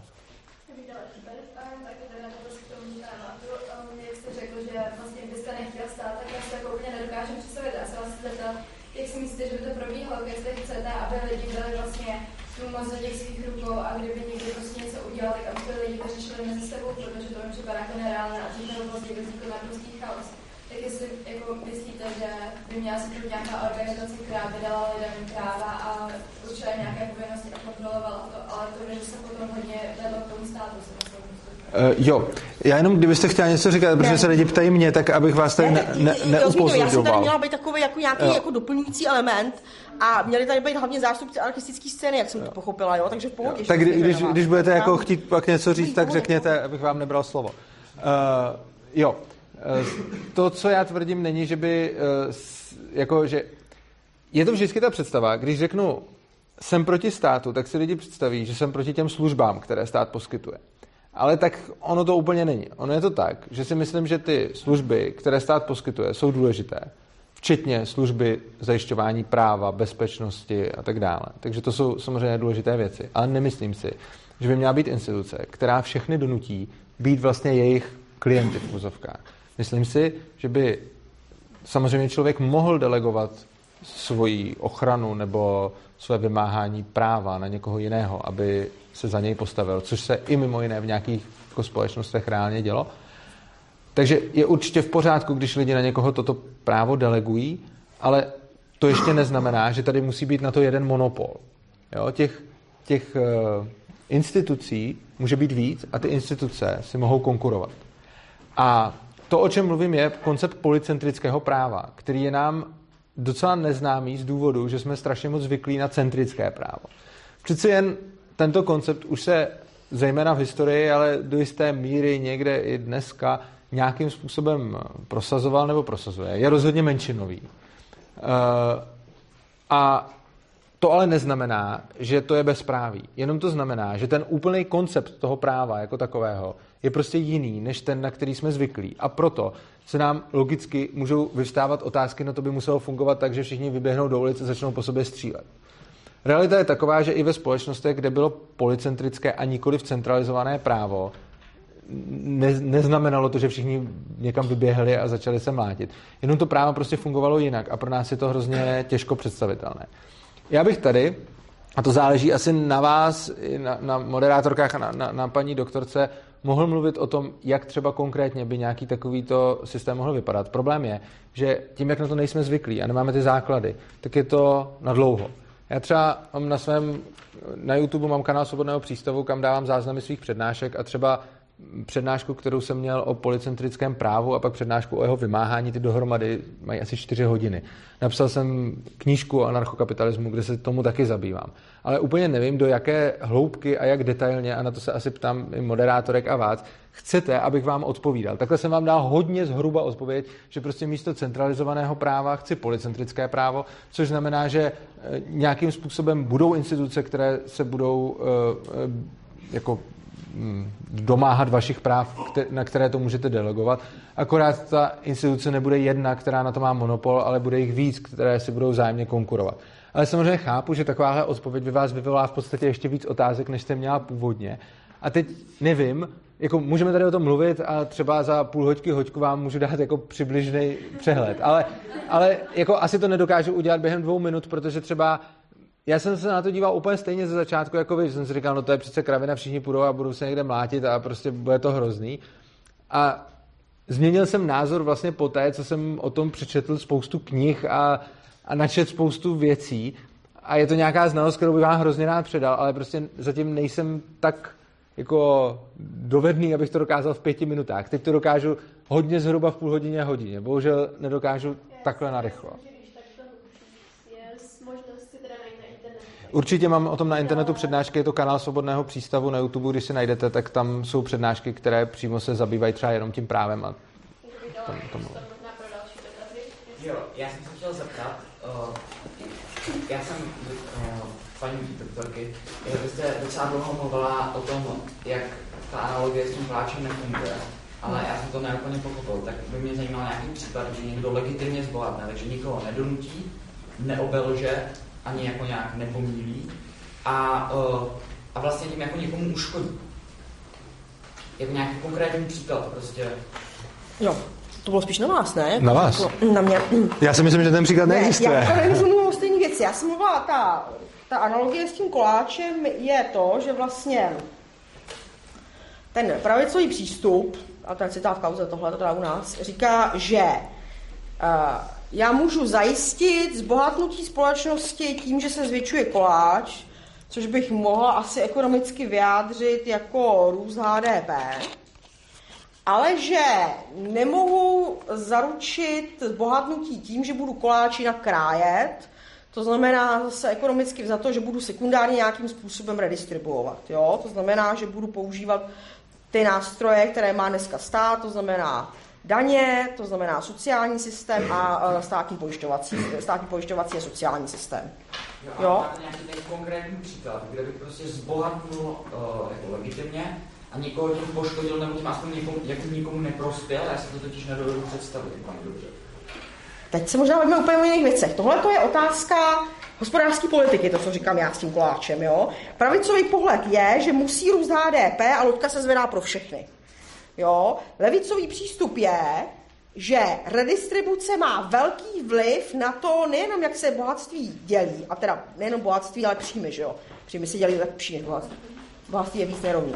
Ale že to má i potom další vliv na ten další ekonomický proces, to znamená zase na tu výrobu, jestli mi rozumíte nevím, jestli se vyjádřu jako srozumitelně, jo? Rozumíte, jo? To jsou dvě hospodářské strategie. Jedna je zaměřená na celkový růst HDP, s tím, že pak se to jako nějak zvedne všem, i když v různý míře.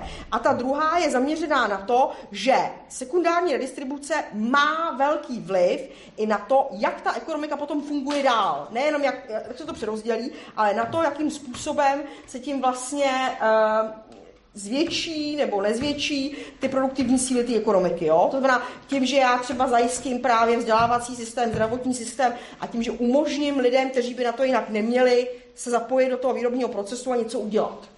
Jo, rozumíme si. To jsou prostě jako dvě naprosto dva odlišné přístupy k tomu, jak má vypadat hospodářská politika. O tom jsem mluvila. A jinak eh, eh, k té legitimitě, to jsem, to jsem mluvila o trošku něčem jiným. No přece jenom jako asi možná používáme moc, moc obtížných pojmů, jo. To, to když tak nás potom zaražte, protože um, že vy neděláte ekonomii a já si ne vždycky úplně uvědomím, že prostě začnu používat pojmy, které asi pro vás nejsou úplně známé. Uh, každý systém, stejně tak kapitalismus, má nějaký prostě vývojový stádia, kterým asi samozřejmě prochází. Jo. A řekněme, že ty prvotní stádia, když se budu držet relativně uh, toho 19. století, tak uh, tam uh, ten, ten systém toho společenského charakteru, to znamená té navázanosti, té propojenosti těch jednotlivých jednotek v té, v té ekonomice, má tu tendenci pozbuzovat právě to podnikání z hlediska Eh, toho inovačního a tím dominantním znakem toho systému je zisk. Jo, a je to zisk z výroby, to znamená z tvoření nových produktů. Jo, se takhle to myslím. Ale, uh, tady mám celou knížku na tom, um, ta, ta současná podoba toho systému, já mám teda už jako vůbec problém tomu říkat kapitalismus, upřímně řečeno, jo, jako, jako z hlediska, uh, z hlediska určitého úzu to dělám, ale jako, je to nepřesný. Jo, protože ten kapitál už není dominantní zhodnocovací mechanismus, podle mě. E, tam roste role té renty. Jo. Renta je nevydělaný příjem. Renta je spjatá s nějakým privilegiem. Vy asi třeba znáte pozemkovou rentu, jo? tak to je spjatá s feudalismem. Ropná renta třeba. Jo? A e, e, ta, ta renta je prostě spjatá s tím, že určití aktéři v tom ekonomickém systému mají vydobitou silnou pozici, mají privilegia, která jim, eh, které jim umožňují akumulovat bohatství ne cestou produktivních inovací, ale, ale cestou toho, že si vydobydou specifickou pozici. Dám vám příklad uh, Warrena Buffetta. To možná znáte. Uh, Warren Buffett je americký miliardář, je to člověk, který se míchá do politiky velmi intenzivně a on má jednu specifickou ekonomickou strategii. Jo? Když budete číst jakoby jeho rozhovory, tak on vám řekne, že jeho ekonomická strategie není být na trhu nejlepší, nejinovativnější, uh, já nevím co, nejlevnější. A jeho strategie se jmenuje vykopat příkopy vykopat příkopy. Což znamená, že eh, on provede nějakou akvizici, něco koupí prostě, jo, a e, pomocí svých peněz a svého vlivu vykopává příkopy. To znamená, bude chtít, aby na tom trhu byl buď sám, anebo aby tam měl nějakou, nějaký privilegovaný, e, privilegovaný postavení, což znamená, že bude čerpat monopolní rentu. Jo? A to je velký rozdíl oproti tomu, jakým způsobem hovoříme o výrobním procesu a zisku. Já nevím, se takovým vyjádřu srozumitelně, jo? Ale to, tohle je prostě typicky jako jeden typ toho podnikatele, který skutečně velmi intenzivně, jako zdroj svých příjmů, nemá produktivní činnost, nebo velmi málo, ale má tam právě to čerpání renty e, z, z privilegovaných pozic. A takovéhle najdete samozřejmě jako celou řadu, jo? toho, že vlastně využíváte privilegií, což je kapitalismu podle mě jako, neslušitelný podle mě. Renta je patologie v kapitalismu. Já s váma vlastně hrozně moc souhlasím v tom, co jste řekla, jenom jediná věc, na které nevím, jestli se vlastně shodneme nebo ne, jako i souhlasím s tím, že se to těžko nazývá kapitalismem no, a, a to, na čem se, nevím, jestli se shodneme nebo ne, je to, že si myslím, že tohle ale není vývojový stádium kapitalismu, respektive ono se to potom stalo, ale myslím si, že je to prostě důsledkem těch regulací. Jasně, že no. prostě tohle může fungovat pouze a jen v takhle přeregulovaném prostředí. A čím víc těch regulací je, tím víc je těchto těch příležitostí. Protože obecně hloubení příkopů a udržování monopolu je strašně moc spojený s těma, s těma, s těma zákonama a s tím, že uh, zákony kladou překážky do odvětví dalším lidem a s tím, že já můžu někde snadno vykopat příkop, protože ty regulace už mi vykopaly takhle hrozně velké a já už jenom zahradím tady to malinký. Prostě Ale když je, ta, když je ten trh fakt volný, tak si myslím, že na opravdu volném trhu je tohle eh, jako že, že, že, by se tohle, že by to k tomu prostě nedošlo a myslím si, že jediný důvod, proč je to tam, kde to je, jsou právě ty regulace a že bez nich by tohle prostě nebylo možné. Jo, já, já vás mám přímo ve svých knížce v kapitole Zpátky do bříška. Já, to, je, to se tak jmenuje, a tím si chce říct jako zpátky návrat k tomu původnímu čistému kapitalismu ale 19. století, když to já si prostě myslím, že to je organický vývoj toho systému, který dospěl až sem, ale samozřejmě, že tam maximální přeregulovanost vám potom vede k tomu, že je pro určité aktéry velmi lákavé vyhledávat mezery v té legislativě a ty samozřejmě čerpat a řekněme si na rovinu, že na těch aktérů si ty mezery přímo umí zaplatit. Že? No, právě. To znamená, že přímo jednoznačně ovlivňuje eh, ten, eh, ten politický proces. A já mám problém s tím pojmem volný trh, jo? protože upřímně řečeno, Uh, jako já bych to nedokázala úplně, já jsem teda ekonom, jo, ale měla bych trochu problém, jak to chcete definovat. No, samozřejmě souhlas. Jo, protože já na vás, jako, i kdybych byla mainstream, což teda nejsem, jo, ale i kdybych byla mainstream, tak na vás vytáhnu tržní selhání. Eh, a já tvrdím, že tržní selhání reálně... No, já si myslím, že jako ano, ale já si myslím, že tržní selhání reálně jakože nejsou selháním, a nebo se dějí v důsledku, že buď to, to není selhání, a nebo se to děje v důsledku nějaké regulace. Hmm. Tohle si myslím, že každý, jako myslím, že každý takzvaný tržní selhání se je vždycky buď jedno nebo druhý. Že to buď ve skutečnosti není selhání, anebo že to je v důsledku regulace. Je. Jako, tu, tuhle tu, nevím, jestli by tady bylo zajímavé, jako tuhle tu debatu jsem už jako ved a je na jo. dlouho a nevím, jestli se do ní chceme zabředávat. Ale já myslím, že bychom tady vyděsili, jo, část, já, já přijdu se jako s oligopolem, tak jako většina jo. z vás tady odpadne a bude chtít na oběd, jo. ten volný trh dokázal jakoby nějak definovat? Takhle, uh, buď můžeme definovat, uh, takhle, Můžeme definovat ten ideál volného, jakože těch definic je samozřejmě víc možný. Ten ideál volného trhu, který ale je reálně nedosažitelný a já když to slovo používám, tak, tak ho používám jak pro ten ideál, tak i pro ty situace, které se tomu blíží. Je to používat so, jako směřování prostě. Uh, přesně, je, čili já to, jakože, když bych řekl... Už jdete k tomu prostě. Ano, když po mně chcete definici volného trhu, tak bych řekl, že je to stav, kdy jsou, dodržová, kdy jsou respektována vlastnická práva všech. Což se ale samozřejmě nikdy nestane, a protože to každý, kdo někomu vezme z kapsy telefon, tak by to jakoby porušil tímhletím. Ale je to, čili já to používám pro oblast, která je hodně kolem toho, což znamená, kde jsou ve velmi vysoké míře dodržovaná vlastnická práva všech a minimálně aspoň teda není institucionalizováno jejich porušování. Což znamená, že volný trh je tam, kde můj majetek je teda můj majetek. Samozřejmě někdo mi někdy něco ukradne, ale jako je to teda můj majetek. Nejsem nějakou institucí nucen k tomu, abych jí třeba část toho majetku dával, když nechci. A dobrovolná směna je dobrovolná směna, což znamená, že když dělám s někým interakci, tak ji nedělám, ani jeden z nás tam nemá hrozbu násilí, že když ji neudělá tak, jak chce, tak něco. A tyhle ty hrozby násilí jsou věci, které my vnímáme normálně jako součástí legislativy ať už je to třeba minimální mzda nebo prostě cokoliv takového, tak každá takováhle věc je vlastně hrozba násilí, že když já uzavřu tu smlouvu tak, jak se dohodneme my dva, tak to může být špatně, pokud to zrovna vybočuje z nějakého legislativního rámce, protože pak jsme donuceni to udělat jinak. Čili to, vlastně to co, eh, to, co tvrdím, je, že volný trh je stav, kdy je kdy jsou respektována vlastnická práva, ale když tady říkám slovo volný trh, tak tím to nemyslím na 100%, ale myslím to třeba aspoň na 90%. Je to což prostě teď, abstrakt. Jako, přesně tak, což, což je třeba, když o tom takhle mluvím, tak to myslím třeba na 90, ale obávám se, že teď je to rozhodně ani ne na 50. Už proto, že většinu toho, co vyděláme, dáme státu, což znamená, že vlastně rozhodně ani na 50% nejsou jako dodržována naše vlastnická práva. Takže teď jsme od volného trhu strašně vzdáleni a spíš bych řekl, že ten volný trh bude jako nějaká škála, kdy jako je a není, a není to jako 0,1, ale je to prostě na kolika procentech třeba jsme. A když já tady mluvím o volném trhu, tak myslím 85 a víc. A to, kde jsme dneska, je možná 30. Jako. A i těch 30 je pořád ještě jako docela dobrých, protože když se podíváme do Venezuely nebo Severní Koreji, tak tam ještě se dostaneme prostě na, asi ne na nulu, ale prostě na pět nebo tak. Hmm. No, myslím, že ten hlavní problém, jako, jako definovat, já, já s tím mám problém, jo, definovat volný trh, protože uh, ty aktéři si nejsou rovní, že jo? No, nejsou, to ani jo, to je prostě problém. Jako nezačínáte v bodě nula, vy začínáte jo. v nějakém bodě, kdy už máte teď velmi intenzivně a teď jako se můžeme bavit proč, ale prostě je nějakým způsobem velmi intenzivně rozvrstvená ekonomická a politická moc pro mě jako pro člověka, eh, který má vymyslení sociální cítění, je, je, je rozprostřená způsobem, který já považuji za neakceptovatelný.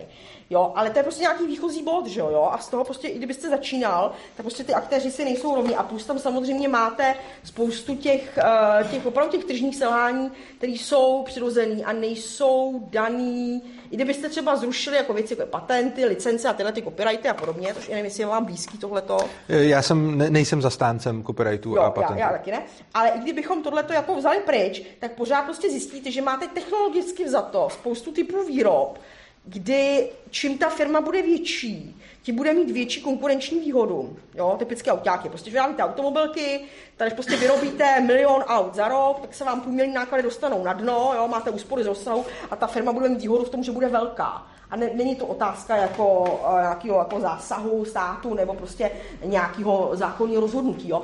To znamená, že ten, uh, ten trh prostě přirozeně technologicky prostě bude mít tendenci vytvářet struktury, které budou daleko od té rovnosti těch aktérů. Že? A v tu chvíli potom už se dostáváme k problému s tím, jestli tohle to prostě můžeme, eh, můžeme nazývat volný trh. A, ta, a to se pořád u toho jakoby mainstreamu. Jo? To ano. znamená, to je to, co učím studenty v prvním semestru, tržní selhání a narovnávání tržní selhání. A nevím, jestli vás tím tím už moc neotravujeme, jestli to pro vás není moc abstraktní a nudný. Já, já bych, radši, já bych radši to asi nechala. Já bych jenom, Jo, chápu. No, je to no. asi, asi je to moc pro vás otravný, já Kdybych krátce zareagoval, nebo jestli ne, tak ne? Krátce. Dobře, krátce. Uh, vím, že na volném trhu nebude rovná pozice aktérů, jsem si toho vědom a nezahrnuji ji do své definice, takže to je to OK. Uh, nemyslím si, že by to volný trh narušovalo. A co se týče toho sociálního cítění, tak bych jenom rád řekl, že ono často si lidi myslí, že kdo je pro volný trh, tak nemá sociální cítění a podobně. Já třeba sám sebe považuji za člověka s velkým sociálním cítěním, ale nedemonstruju to tak, že řvu na ostatní, hej, vy dávejte svůj majetek chudejm, ale demonstruju to tak, že značnou část hodnot, kterou jsem za svůj život vytvořil, jsem daroval těm, kteří byli podle mě, který je podle mě to potřebovali. A rozlišoval bych člověka se sociálním cítěním, že podle mě sociální cítění znamená, já se podělím s těmi, kdo byli méně úspěšnými a to dělám a tak žiju. A druhá věc je, že spousta lidí, to není na vás, že spousta lidí říká, já mám sociální cítění a proto by se ostatní měli dělit. A tomu já úplně neříkám sociální cítění. To byla jenom poznámka k tomu, tím neříkám, že jste to vy, jenom, že, jak jste řekla, že má... Jo. Tak já bych teďka prostor pro dotaz. Já jsem se chtěla zeptat jako jenom mimo tady ty triášky, tady ty věci. Že úplně, jak by to jenom z principu, protože jak byste kontroloval, že si když si budete pálit pálenku, že si fakt pálíte pálenku, nedávat si to nějaký z pneumatiky, otravit tam lidi. Nebo prostě, kdybyste ten stát teda jako zrušil, když jste to, to říkal, tak chvilku by to bylo jako, že haha, sranda se bolí. Ale potom, potom jako ty lidi, by nevěděli, co mají dělat. Oni potřebují autoritu. Prostě velký def lidí potřebuje autoritu. A kdyby ji neměli, tak oni se stejně začnou obracet k někomu, komu by ten majetek pak dobrovolně dával. Jo, eh, skvělá otázka, vlastně víc skvělých otázek. Eh, vezmeme postupně. Pálenka. Eh, já netvrdím, já netvrdím, že neexistuje potřeba autority, která bude kontrolovat, jestli pálím pálenku a ne pneumatiky. Já souhlasím, že je třeba certifikačních autorit, ale to, co tvrdím, je, ty certifikační autority nemusí být vynucený a nemusí být státní. Ostatně existuje celá řada certifikačních autorit už dneska, které státní nejsou. Jenom jsme si zvykli, že v určitých oborech to dělá stát, takže to tam zrovna teď nikdo jiný nedělá, protože proč by dělal, protože na tom nemůže nějak vydělat. Ale rozhodně já neříkám, že nemáme potřebu certifikační autority, jenom říkám, že certifikační autorita se nemusí rovnat stát. Obecně když mluvíme o zrušení státu, tak opět většina lidí si představí to, že řeknu, dneska je tady stát a zítra tady nebude. Ale to není to, co chci, protože by se stalo přesně to, co říkáte a protože to nedává vůbec smysl. To, o čem já mluvím, je uh, pomalu, stát teď dělá to za poslední léta, že bere svobodu lidem a jejich zodpovědnost a pře- přebírá ji na sebe a říká, já se o vás budu starat. A to, co já říkám, ten proces by měl teď začít naopak. Měli bychom to obrátit. Měla by se ta zodpovědnost a moc toho státu vracet zpátky k lidem, kteří by měli mít víc a víc zodpovědnosti za svoje životy, i za svoje pálenky a všechny takové věci. A neříkám, že to má být hned. Dokonce ani neříkám, že zrušení státu by byl dobrý nápad udělat jako takhle. Hlavně si ani nemyslím, že by to byl proces jako na, ani ne na deset let, to je proces na generace. Ale to, co, to, o čem mluvím, je, pojďme to začít, pojďme si dál brát víc a víc zodpovědnosti za naše životy. Neodevzdávejme tu zodpovědnost státu. A to, to, co říkám, není pojďme ten stát teď hned zrušit a zapálit, ale pojďme se pomalu dostat ke stavu, kdy už jako přestane být tolik zapotřebí, respektive on sám generuje tu svoji potřebu tím, že přebírá furt zodpovědnost za lidi, tak tím, že neustále přebírá zodpovědnost za jejich životy, tak se v pořád vyskytují další potřeby, kde ty lidi ten stát potřebují. To je takový cyklus, že vlastně když člověk zodpovídá za svůj život a cítí se tak, tak nemá potřebu volat po politicích, aby něco dělali. A když ty politici chodí k lidem a berou tu zodpovědnost za jejich životy a říkají, my se o vás staráme, no tak pak ty lidi mají logicky potřebu křičet, starejte se víc, čímž pádem oni vezmou tu zodpovědnost ještě víc a ten argument vlastně roste. Jo, čili to, to, to je taková spirála. Teď nevím, byly to všechny otázky, které jste měla, nebo jste ještě se na něco? Měla, myslím, že jo. OK, dobře.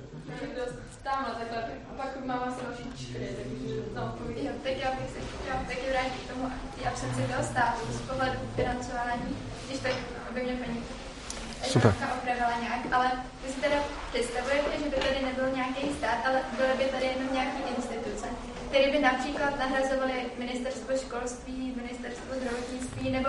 Ne. Že, ne, ne tak okay. mě zajímá. Že teďka jeden z největších příjmů státu je výběr daní a tyto daně prostě jdou přesně na do těchto ministerstev a to se pak dále rozděluje tak kdyby tady ta funkce toho státu nebyla, tak jak by to bylo? To by, jak by každý člověk měl, mož, měl jakby možnost, kam chce posílat nějaký peníze, nebo jako jak si to představujete? Díky za skvělý dotaz. Uh, a je vidět, že já se musím strašně moc vylepšovat v tom popisu toho, co vlastně říkám, protože zjevně to pořád nevysvětluji dost dobře. Uh, jde o to, že my tady máme dneska nějakou představu, jak to je. A je to podobný, jako když před rokem 89 stát zajišťoval i distribuci potravin. A když se potom v 90. letech řešilo o tom, co dál, tak lidi říkali, no, nebo na začátku v roce třeba 90, tak byli lidi, kteří říkají, stát musí zajišťovat potraviny, protože to by bylo hrozný, protože jinak, když to necháme na trhu, tak prostě lidi umřou hlady, protože všichni si tady otevřou butiky a nikdo nebude prodávat zeleninu. Že? A a tohle to byly jako e, obavy, kterým se dneska zasmějeme, protože vidíme, že to tak není. Ale dřív to pro ty lidi bylo stejně vážné jako tohle. A když se ptáte na to, že ministerstvo školství by tady existovalo. Ne, rozhodně by neexistovalo ministerstvo školství. Úplně stejně, jako by neexistoval centrální plánovací orgán pro distribuci potravin. Bylo by to decentralizovaný, což znamená, kdokoliv by si mohl otevřít školu. Každý. Nemusel by mít povolení od ministerstva. A nějakým způsobem by učil děti. A rodiče by si vybírali, do jakých škol budou ty děti dávat. A ty instituce by samozřejmě mohly být i hodně institucionální, jako je třeba takováhle velká škola, do které chodí celá spousta lidí a která určitě stojí peníze. Ale taky by to mohly být docela malé instituce, které by ani třeba nemusely vůbec vypadat takhle. Mohlo by to být to, že i dneska, když třeba si nějaký rodiče mají děti na domácím vzděláváním, tak to vypadá tak, že je třeba skupina rodičů, kteří si ty děti mezi sebou střídají a tak dále. Takže je celá spousta způsobů, jak se vzdělávat. A teď máme nějaký hodně institucionální, že máme nějaký ministerstvo, který všem dává pravidla, co mají a nemají dělat. Ale samozřejmě na volném trhu by nikdo nemohl nakazovat lidem, co jako nesmějí. Což znamená, že by například vzdělávání mohlo probíhat ve všech možných podobách. V podobách takovéhle velké školy, i v podobách nějaké miniškoly, i v podobách toho, že rodiče budou děti, učit svoje děti sami, nebo že bude skupina rodičů, kteří si budou ty děti střídat a tak dále. Takže prostě nepředstavíme si to jako, bylo by to úplně stejné, jenom jinak placeno, ale bylo by to organizováno tržně a ten rozdíl je úplně, jako ten rozdíl je asi takovej, jako když se podíváte, že před rokem 89 tady stát zajišťoval potraviny a byla tady nějaká jednota a podobně a teď, teď prostě bylo na tom státu, aby všude na pultech eh, bylo něco a ono to tam pak nebylo často a, a, a prostě to nějakým způsobem nefungovalo, protože to bylo centrálně plánovaný a měl tam, byl tam nějaký plánovací orgán. A kdybyste se mě tehdy zeptala, jestli chci ten centrální orgán udělat tržně, tak bych taky řekl, ne, nechci. Chci, aby prostě kdo chce dodávat lidem jídlo, aby to začal dělat a ti, kdo to budou dělat dobře, tak na tom budou profitovat a ti, kdo to budou dělat špatně, tak na tom budou prodělávat. A úplně stejnou odpověď vám dám ve všech ostatních oborech, na kterých jste se ptala. Dává to trochu smysl? No. Nemyslím, že si s tím souhlasíte, ale jestli chápete tu odpověď. OK. Zajímalo, že například teďka dám příklad ze zdravotnictví, jak tam by to fungovalo, protože samozřejmě někdo má priority jiný, já nevím, třeba tady někdo si myslí, že nikdy přece se mi nemůže nic stát, tak do tohohle ty peníze dávat nebudu, mm-hmm. protože nebudu dávat peníze, já nevím, aby se by vybavila jednotka intenzivní péče na kardiologii, pro příklad. Nebo tak, a pak najednou to, jo. asi jsem nějak jako... Vy, vy si to pořád představujete tak, že ty lidi nějakým způsobem půjdou a řeknou, teď musím vybavit jednotku intenzivní péče a dám jí tam nějaký finanční dár. Ale přece je to úplně stejný jako s tím jídlem. Taky tady nikdo neřekne, teď musím vybavit nový sklad Teska, tak přispěju Tesku na nový sklad a pak teď přispěju Tesku na nový nákladák a tak podobně. Ne, prostě máte nějakého podnikatele, který něco dělá a máte třeba nějakou zdravotní pojišťovnu, která něco dělá. A úplně stejně jako teď si, zaplat, teď si koupíte prostě housku a z té housky zaplatíte trošku sklad, trošku nový nákladák a trošku prodavačku, tak potom si budete platit zdravotní pojištění. Mimochodem zdravotní pojištění není něco, co by muselo být nutně státní. Zdravotní pojištění může být úplně dobrovolná instituce. Budete si platit zdravotní pojištění. Zdravotní pojišťovna, když se vám něco stane, zaplatí nemocnici za ten zákrok a nemocnice pak ty peníze také přerozdělí. Čili jako to, o čem mluvím, je opravdu trh. Jako normální trh, jako je v každém jiném odvětví. A ne, že lidi si dobrovolně řeknou, teď bude třeba zaplatit jipku, tak tam dám peníze. Ne, prostě někdo je podnikatel, poskytuje tu jipku a dostává za to nějaký peníze a poskytuje nějaké služby. Můžeme říct, to je hrozný, protože bez zdravotnictví by lidi umřeli, ale to bez toho jídla taky. Že? A úplně stejně jako dřív to jídlo bylo prostě dělané centrálně a nefungovalo to a pak to začalo dělat tržně, celý se to zlevnilo a je to mnohem lepší, je větší výběr, nižší ceny a, a tak dále. Tak tohle je víceméně stejná dynamika, stejný proces. Se jenom chtěl rychle vrátit k těm trhům ještě zpátky. Um, jako, proč, proč si myslíte, že by to, že by třeba nebyly dotace, nebo prostě to sekundární přerozdělání peněz, proč si myslíte, že by to nevedlo k tomu naopak, že se posílají ty monopoly, který ty peníze mají a který jako mají ty prostředky na to, aby přicházeli s inovacemi. Zatímco ty malí podnikatele ty peníze nemají a tudíž jako ty dotace slouží k tomu, aby oni mohli konkurovat s těma monopolama a mohli jako vytvářet svoje věci. Takže vlastně ty dotace vemete, tak si nedokážu představit, na jaký, na jaký bázi oni by měli konkurovat s těma monopoly. To je taková krásná pohádka, kterou nám stát dává a, a říká, že ty dotace jsou pro ty malý proti těm velkým. Ne, dotace jsou pro ty velký. Ty velký dostávají investiční pobídky, daňové prázdniny a tak dále. A to ty malí prostě nedostávají. Co, a ono to je logický. Ti velký můžou tvořit legislativu, ty velký se na tom můžou podílet. Takže prostě není to, jako je sice hezká představa, že by jako velkému agrofertu se brali daně a ty dotace by šly malým firmám, kterým budou konkurovat. Ale tak to prostě nefunguje. A nefunguje to tak proto, že ta legislativa se nějakým způsobem tvoří. A ta, do té tvorby té legislativy můžou zasahovat právě ty velký. Ty malí tam nezasáhnou. A představa, že ten stát pomáhá ten, těm malým proti těm velkým, vlastně popírá ten základní fakt, který všichni vidíme, a to, že ty velký můžou ty politiky ovlivňovat mnohem víc než ty malí. Obecně stát, jsem přesvědčený o tom, že škodí těm malým a pomáhá těm velkým. A to z více důvodů. Jednak ty velký si můžou tu legislativu i zaplatit, když na věc přijde. Ale i když si ji nezaplatějí, tak prostě když nějaký úředník řekne, teď musím regulovat a, a ucítí potřebu nějaký regulace, tak se nepůjde podívat, jak to dělá Franta s Pepou v garáži, ale půjde se podívat, jak to dělá Škodovka a podle toho vydá tu regulaci. Což znamená, že ty regulace, i když nejsou zaplacený, stejně půjdou na míru těm velkým. A i když ani to by se nestalo, tak ty velké firmy tam mají armády účetníků, práv, eh, právníků a všech takovýchhle lidí, kteří prostě řešejí to, že je nějak regulovaný prostředí a vymýšlejí, co, co s tím dělat a jak na ty regulace zareagovat. Zatímco ty malí, ty kolikrát ani neví, že ta regulace je a pak jenom dostanou pokutu z finančáku. Takže to, co já tvrdím, je, stát nepomáhá malým proti velkým, ale daleko spíš pomáhá těm velkým proti těm malým.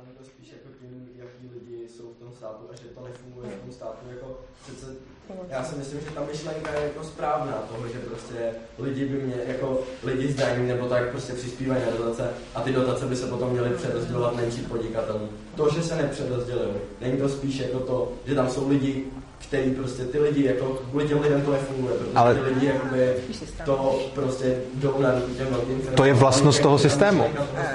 To je vlastnost toho systému. Ta jako myšlenka by třeba mohla být správná, ale nebude fungovat s reálnýma lidma. Prostě když tam dáte lidi, tak prostě buď to tam můžete dát někoho, kdo je dokonale čestný a neuplatný, no fajn, a nebo tam dáte někoho, kdo není. Ale ten, kdo není, no tak u něj automaticky mají výhodu ty velký, protože ty si ho podplatí. Franta Pepa z garáže nepůjdou za politikem a nepůjdou Oni ví, že si nemůžou zaplatit x poslanců, oni ví, že to prostě neprosadí, takže to vůbec nedělají.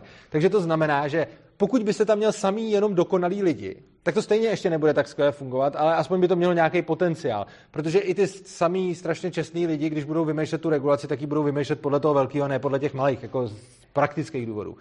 Ale kdybyste tam měl takovýhle super čestný lidi, tak možná. Jenže pokud přijmete fakt, že lidi prostě nejsou jenom super čestní a jsou úplatní, což jako myslím si, že většina lidí nakonec bude uplatných, když přijdou dost velký peníze. A v tom okamžiku to prostě dává výhodu těm velkým proti těm malým, protože ty malí je nebudou uplácet.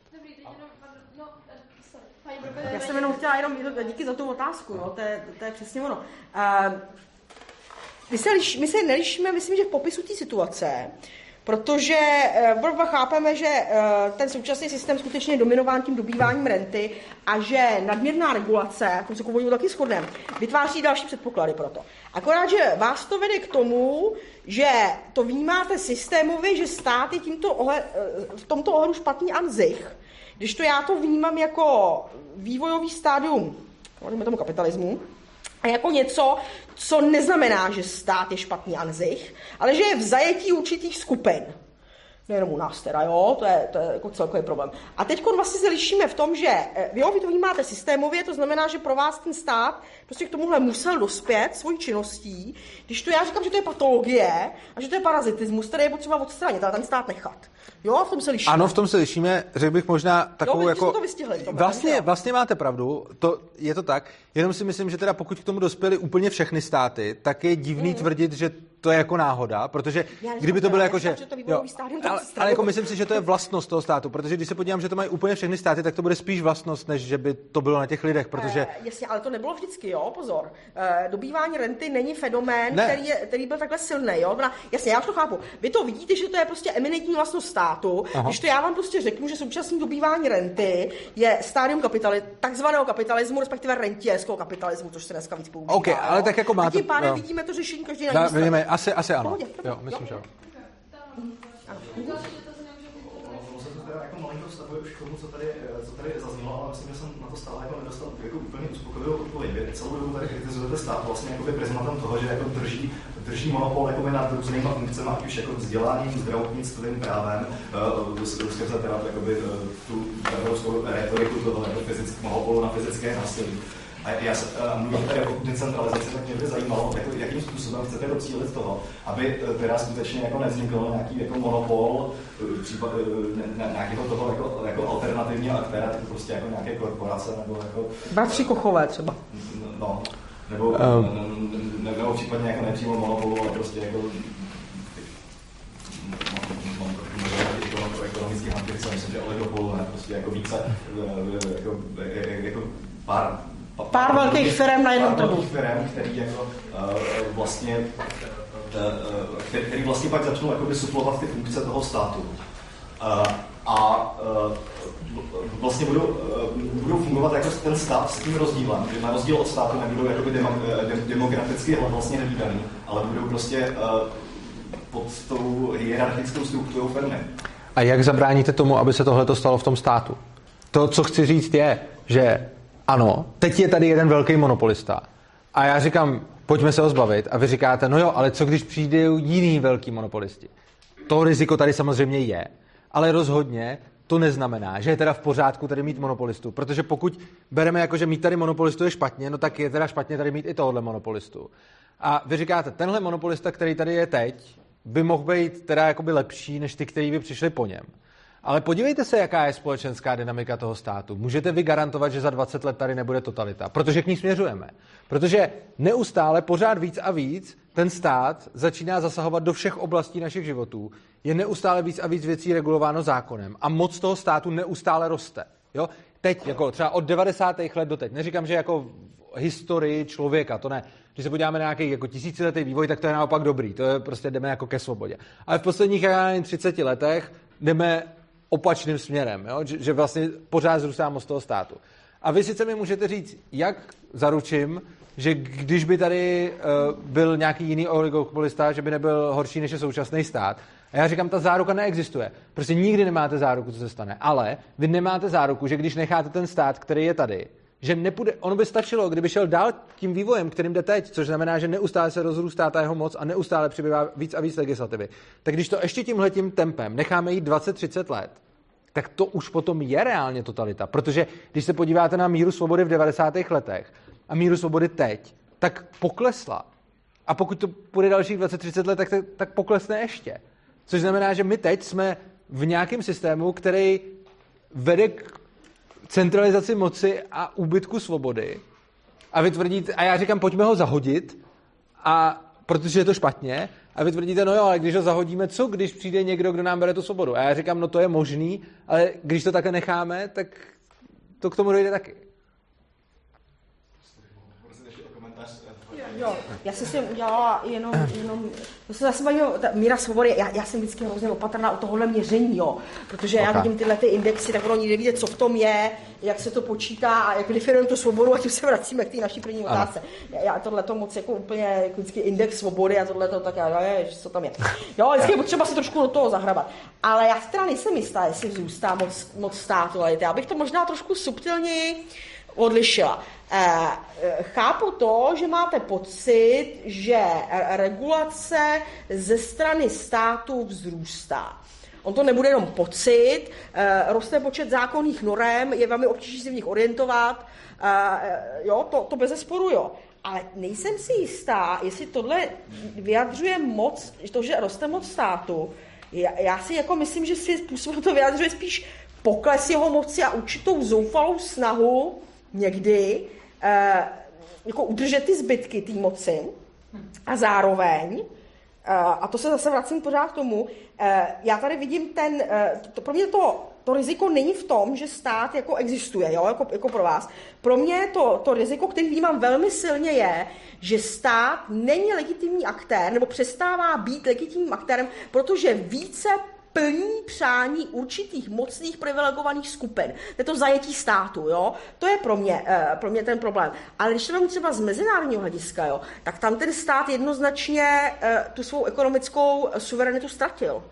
Jo, když se podíváte na ten jeho manévrovací prostor třeba v 50. 60. letech, já vím, že vlastně to nebude, jo, ale jako porovnání časový, jo, tak si myslím, že ten stát skutečně měl velmi silnou suverenitu eh, ve stanovení daní, jo, neexistovaly v takovýhle míře daňový závody ke dnu. Eh, ani ta intenzita těch danových rájů nebyla tak velká. Jo? A tady těch eh, faktorů, které jakoby omezují tu ekonomickou moc státu, je podle mě hodně. A e, potom to vyvolává pnutí jiného typu, a sice, že lidé legitimně, i když pro vás chybně, ale tak to je věc názoru, očekávají něco od státu, že jo, a on není schopen jim to dát, protože ta ekonomická moc je někde jinde u, aktérů, který nikdo nikdy nevolil. Jo? Tohle je prostě jako velká disproporce, eh, kterou já vidím. Byste to samozřejmě vyřešil tím, že byste to, to vůbec jako tuhle roli nezajišťoval, nebo byste ji zajišťoval, jak jste naznačil jinými způsoby. Jo? Ale tohle to, já bych pravdu říkal, že jako vzrůstá tam od státu. U té regulace se shodneme, ale tady si myslím, že je potřeba jako trošku, trošku subtilněji na to, na to reagovat. Um, Jo, vemte si třeba uh, tu trumpovskou politiku, jo. On se snaží tu moc toho státu navrátit do určitý míry, a e, činí tak jako řadou e, různých opatření, jak třeba se snaží, aby se americké firmy vrátily zpátky do Spojených států. Jo. To je jednoznačný akt, kterým chce posílit ekonomickou suverenitu svých země. Jako nehodnotím, jestli je dobrý nebo špatný, nebo jak to dělá. Jo. Za mě je to špatně. Ale je to, pohodě, ale je to určitá prostě priorita, která se projevuje v té hospodářské politice a která reflektuje to, že ani tak velká země jako Spojené státy nevnímá svou ekonomickou suverenitu jako dostatečnou. Jo, jestli mi rozumíte. Rozumím, jo? Eh, možná bych řekl fakt krátce, uh, to je možná jedna věta. Uh, vy vlastně, vy vlastně říkáte, že ty velcí hráči ovlivňují ty státy, na čem se shodneme, ano. ale to, co já říkám, ano, a to, co ale já říkám jako řešení, Tak ale snad, když vezmeme tomu státu tu moc a ty regulace, no tak potom ty velký hráči, tak jim vezmeme tu hračku, že jo, a tu moc, kterou oni využívají pro své zájmy.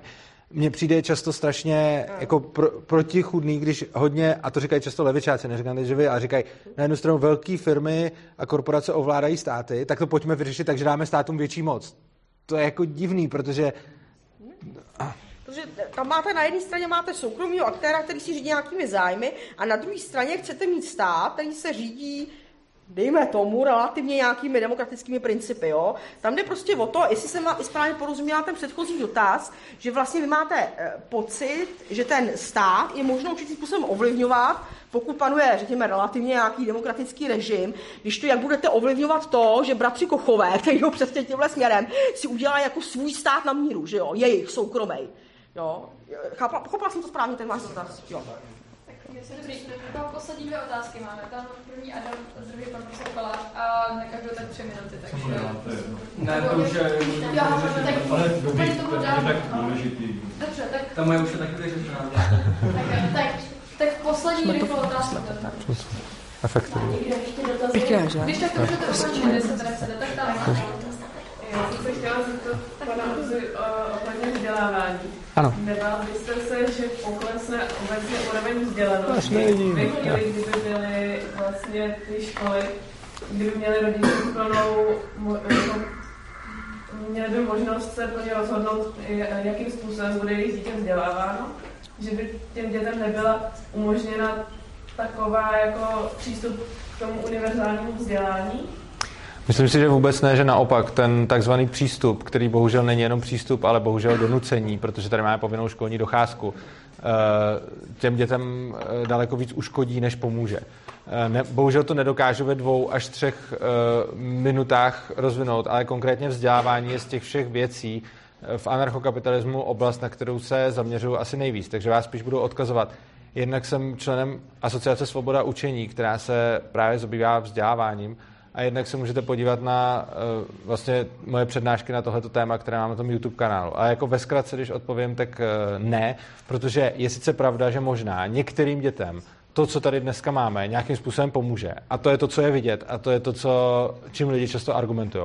Ale bohužel to, co není vidět, současný vzdělávací systém je tak strašně špatný na tolika úrovních, že strašně moc dětí poškodí.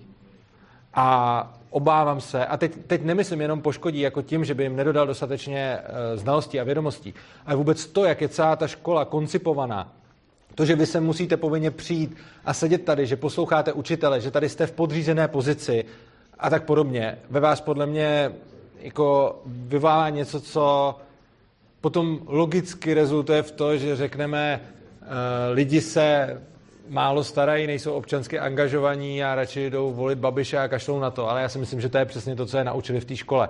Prostě sedět a držet hubu, jako když to řeknu, když to řeknu trošku hrubě. Ale myslím si, že ten vzdělávací systém je obrovský problém. Ale bohužel tady na, nedokážu to ve dvou, třech minutách. Je to asi tak to téma, který mě zajímá nejvíc z toho všeho. No. Jako, jako, co ale nebylo by tady to riziko, že někdo se k tomu vzdělání vůbec nedostane? Bylo. Ano, to riziko, takhle, k žádnému vzdělání se dostat je dost těžký v naší společnosti, protože my si představujeme pod vzděláváním jenom to formální vzdělání. Takže bylo by ano riziko, že se nikdo nedostane k žádnému formálnímu vzdělávání. Na druhou stranu si myslím, že nedostat se k žádnému vzdělání je prakticky nemožné. A ano, tady to riziko by tady bylo. Na druhou stranu je to znova, je to něco, co je vidět a něco, co není vidět. To, co vidíme a čím je argumentováno, je, nějaký případy celkem minoritní lidí, kteří by se nedostali ke vzdělávání. Ale to, co není vidět, jsou obrovský případy lidí, kteří tím, že se dostali do špatného systému formálního vzdělávání, tak na tom strašně moc utrpí, jak osobnostně, tak i tím vzděláním. Což znamená, že vy nemůžete nikdy mít ideální společnost. Nikdy nemůžete mít společnost, ve které každý dostane přesně to vzdělávání, jaké potřebuje. A to, co se tady teď děje, je, že s poukázáním na ten argument, že někdo by možná mohl utrpět nedostatečným vzděláváním, se berou miliony lidí a ty se dávají do prostředí, kde jsou podle mě v obrovské míře poškozováni. A je to omlouváno tím, že by se možná mohlo stát to, co říkáte. Ano, mohlo, máte pravdu, ale myslím si, že to, co se děje teď, je mnohem horší. uzavřeli, my děkujeme moc všem vám a hlavně našim hostům, že dorazili. Máme tady pro ně um, malou nefinanční,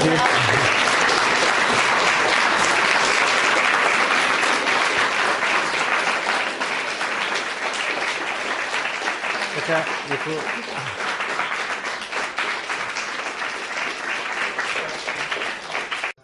Tak a teď se můžete ptát, já si jdu valit kameru a, a budu odpovědět. Jo, jenom jestli si nemyslíš, že nějaká podobná situace, už tam je hodně vnějších faktorů, ale jestli se to neděje třeba na Blízkém východě, jestli ten stát fakticky neexistuje a já vím, že to je jiný, ale jestli to není něco podobného a vůbec to nefunguje. Tam ten stát často právě fakticky existuje mnohem silnější než tady. Uh, ono jakoby strašně záleží na tom, jak si definujete slovo stát. A já slovem stát definuju právě ten monopol na to, na to útoční násilí. A uh, je jedno, jestli je to jakoby organizovaný oficiální stát, anebo jestli je to nějaký třeba islámský stát, nebo něco takového. Prostě obecně uh, to, proti čemu já protestuju, není tak jenom ten stát, ale obecně ten způsob, že se věci řeší nějakou násilnou formou a ne na bázi dobrovolnosti a volného trhu. A právě na tom Blízkém východě se to děje mnohem víc než tady. Čili, čili myslím si, že právě jako samozřejmě taky záleží, jak kde, že jo, jsou to různé země, platí tam různé věci, ale obecně, obecně tak.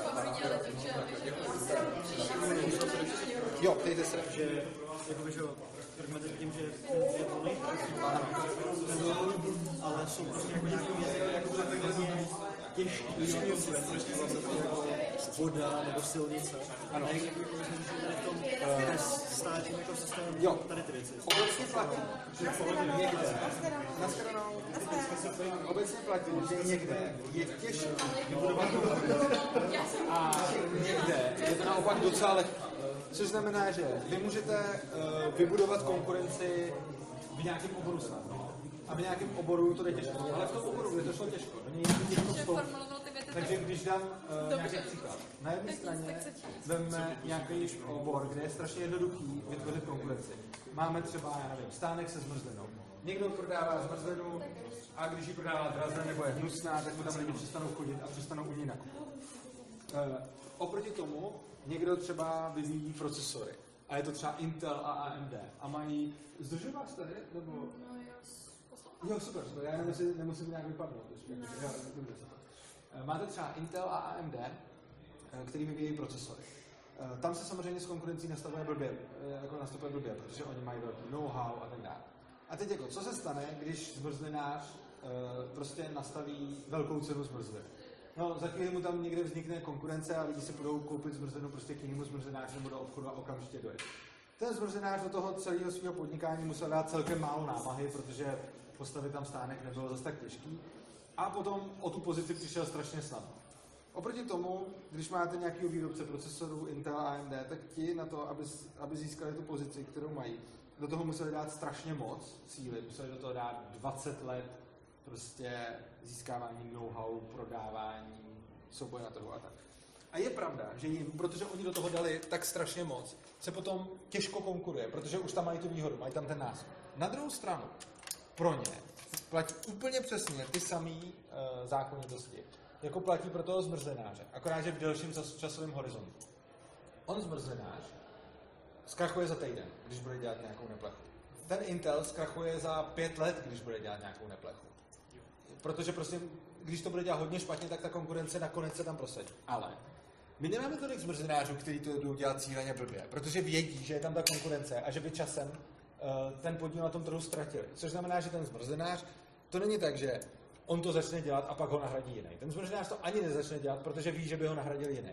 A ví, že on dal Ví, že on, dal, jo, ví, že on uh, věnoval nějaký úsilí do toho, aby se tam dostal, který byl docela malý a ví, že by ho mohl docela snadno ztratit. Ale ten Intel nebo AMD vědí, že sice svoji pozici ztratí obtížně, ale dali do toho neuvěřitelný úsilí, aby si ji získali. A když děláte velkou firmu, která má takovýhle obraty, tak ji neděláte proto, abyste teď rychle zbohatnul, ale děláte ji proto, že děláte prostě velký imperium, o kterém chcete, aby vydrželo ještě spoustu let. A proto máte úplně stejnou motivaci. Ty ty síly na tom trhu a ta společenská a tržní ekonomická dynamika tohohle je úplně stejná u toho prodavače se zmrzenou a u toho Intelu. Ten rozdíl je jenom v tom čase. Takže to, co pro toho prodavače se zmrzenou jsou dny, jsou pro ten Intel roky. Ale jinak tam fungují úplně stejné motivace a úplně stejné důvody, proč eh, tam, proč vlastně tenhle ten jakoby v úzovkách monopol, on to není ani monopol, protože je to jenom prostě dominantní hráč na trhu. Proč on uh, nezneužívá ty své pozice tímhle tím způsobem? Jo. Dává to smysl? Jo, to určitě, no. Okay. Jakože, teď nechci přesně formulovat, ale že prostě jako furt výroba procesorů, to je ještě něco, kde se jako umím představit prostě tu konkurenci, ano. ale, ale když prostě fakt jako přejdu do těch jako veřejných prostor, že? což by jako nebylo, když prostě jako by nebyl stát, tak všechno bylo ničí, tak prostě, ano. když by někdo vlastnit silnici před mým barákem mm-hmm. a mhm. prostě napaří mi jako nějaký nechutný peníze za to, že prostě vylezu na ulici, tak tady prostě, jak, jak, jak je na to jako někdo může dát? Jako... Ano, uh, tohle ta situace je, že bude někdo vlastně silnici před vaším barákem, k ní muselo nějak dojít. Ona nespadla z nebe.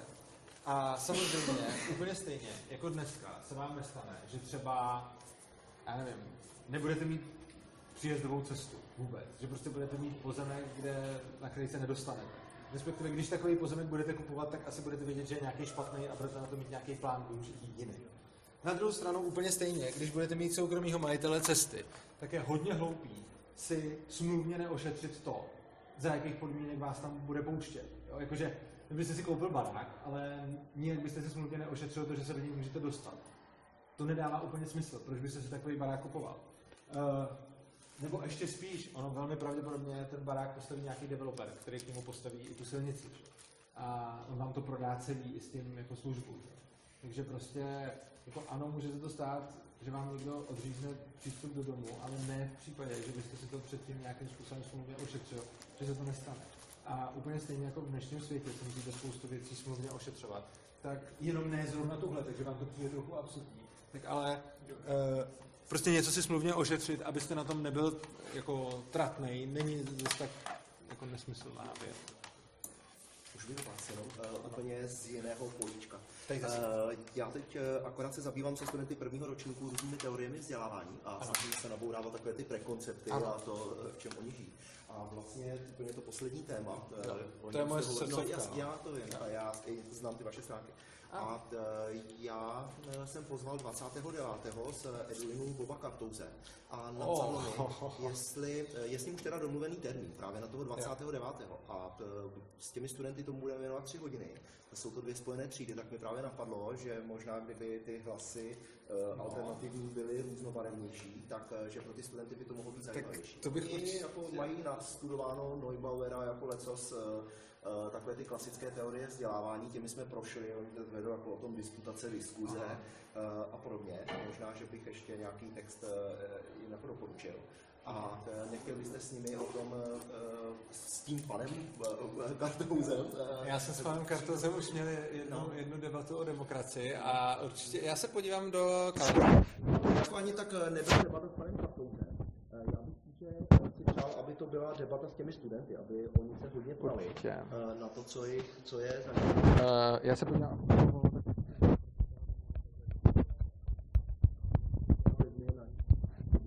Jo, to je ještě mnohem lepší.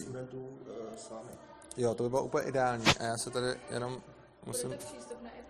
Jo, já jsem to, já jenom, uh, bude to první, jo, první B, první C to bude a je to ve čtvrtek uh, 7 až 9 hodinu. 7 až 9 hodinu. Čtvrtek, a mluvíme 29. 11. 29. 11. A já jsem teprve včera... ekonomický kurz. jo, to můžu, to ještě tam mám zrovna volno, takže tak jo. Já bych napsal panu Kartouzovi ještě, abych, protože s ním už jsem to domluvil. On mě jen... asi nebude úplně Ne, to je v pořádku, já mu to vysvětlím. Dobře. Ne, přece nehrajeme na to mít rád, okay. to jsme prostě jiné názorové proudy a posloucháme okay. se, že jo. A uh, tak... Uh, já jsem vám ozval. Ozvěte se. Uh, napsal bych vám e-mail, víme jo. o sobě. Uh, máte to na těch stránkách. Mám urza zavináč, urza prosím vás napište co nejdřív, abych si Napíšu, tam všechno... Já mu hned budu napsat, a jakmile se mi ozve a potvrdí, že by mu to nevadilo v nějakém konceptu, tak... Tak jo, skvěle. Tak jo, děkuji Díky vám za povídání. Naschledanou. Mám moc děkuji. Naschledanou. Jenom si podívat, že jste přišli, že jste ale rozločen, že Já vám moc děkuji, dařilo se vám. Děkuji, no, mějte se, naschledanou. Naschledanou. Můžeš ještě jenom? Já takovou jenom krátkou formální otázku tady byl ten záznam, ještě vy si nahráváte i teďka ty otázky, jak se k ním dostanu případně? Eh, budeme mít na svém kanálu na YouTube, že se mu to celý vyjde, takže eh, kanál Svobodného přístavu. Jo. A za jak dlouho teda mám očekávat Uh, no, to já zatím nevím, protože ono je to tak, že já občas mám období, kdy za jeden týden nahraju pět věcí a pak zase nic, takže já zveřejňuji dvě týdně až se k tomu dostanu. Do několika týdnů to bude. Jo, dobře. Jenom, že bych si to rád někdy v budoucnosti prošel, tak jsem chtěl jenom vědět, že to tak najdu. Já jsem přečetl jsem takovou jako, takový jako velký téma, takovou jako zběžnou otázku, nebo zběžnou odpověď, mm-hmm. že vy jste mluvil o tom, že jako ten stát ospravedlňuje ty věci prostě tím, že to je většina, že prostě No, teď třeba tady paní doktorka no, to ospravedlňovala. No, takže jako, že to je špatný, ale prostě nějak by, nějak jako třeba to, že jako nesmím jako ostatní zabíjet nebo tak, tak prostě musí tam být nějaká instituce, která prostě jako řekne, nebo nějak se musí určovat, co prostě jako se nedělá a co se dělá a musí to hlídat. Ano. Tak jak by to bylo řešené v případě, že prostě není ten stát? Uh, policentrické právo funguje tak, že máte víc právních uh, jako institucí, které zastupují vaše práva. Což znamená, že vy budete mít nějaké instituce, jako různé, které zastupují vaše práva. A ty instituce budou mít své klienty. Takže vy přijete k někomu, kdo bude prostě poskytovat, bude bezpečnostní agentura třeba, nebo něco taková nějaká firma, která zajišťuje bezpečnost. A zároveň k té firmě a k jiným takovým firmám přijde spousta dalších. A teď oni vás chrání a teď jiná firma chrání druhý. No a co se bude dít, když my dva spolu budeme mít nějaký spor a budeme mít dvě firmy, které nás budou chránit? Tak každý přijme za to svoji firmu a řekneme, máme tady spor. A teď co se může stát? No buď by se ty dvě firmy postřílely, jenže to není ekonomicky, pro ně to nedává smysl, že jo? protože my jsme jako, oni chtějí spíš neplnit, než plnit, že jako pojišťovny, čili my jsme prostě jejich zákazníci. A pro mě je teda jako jedna možnost, která je ale ekonomicky i vůbec hrozně špatná, že by prostě každý mu řekl, jo, když za váma přijdete, tak my postřílíme ty druhý a tak by po sobě měli střílet a jenom na tom ekonomicky taky.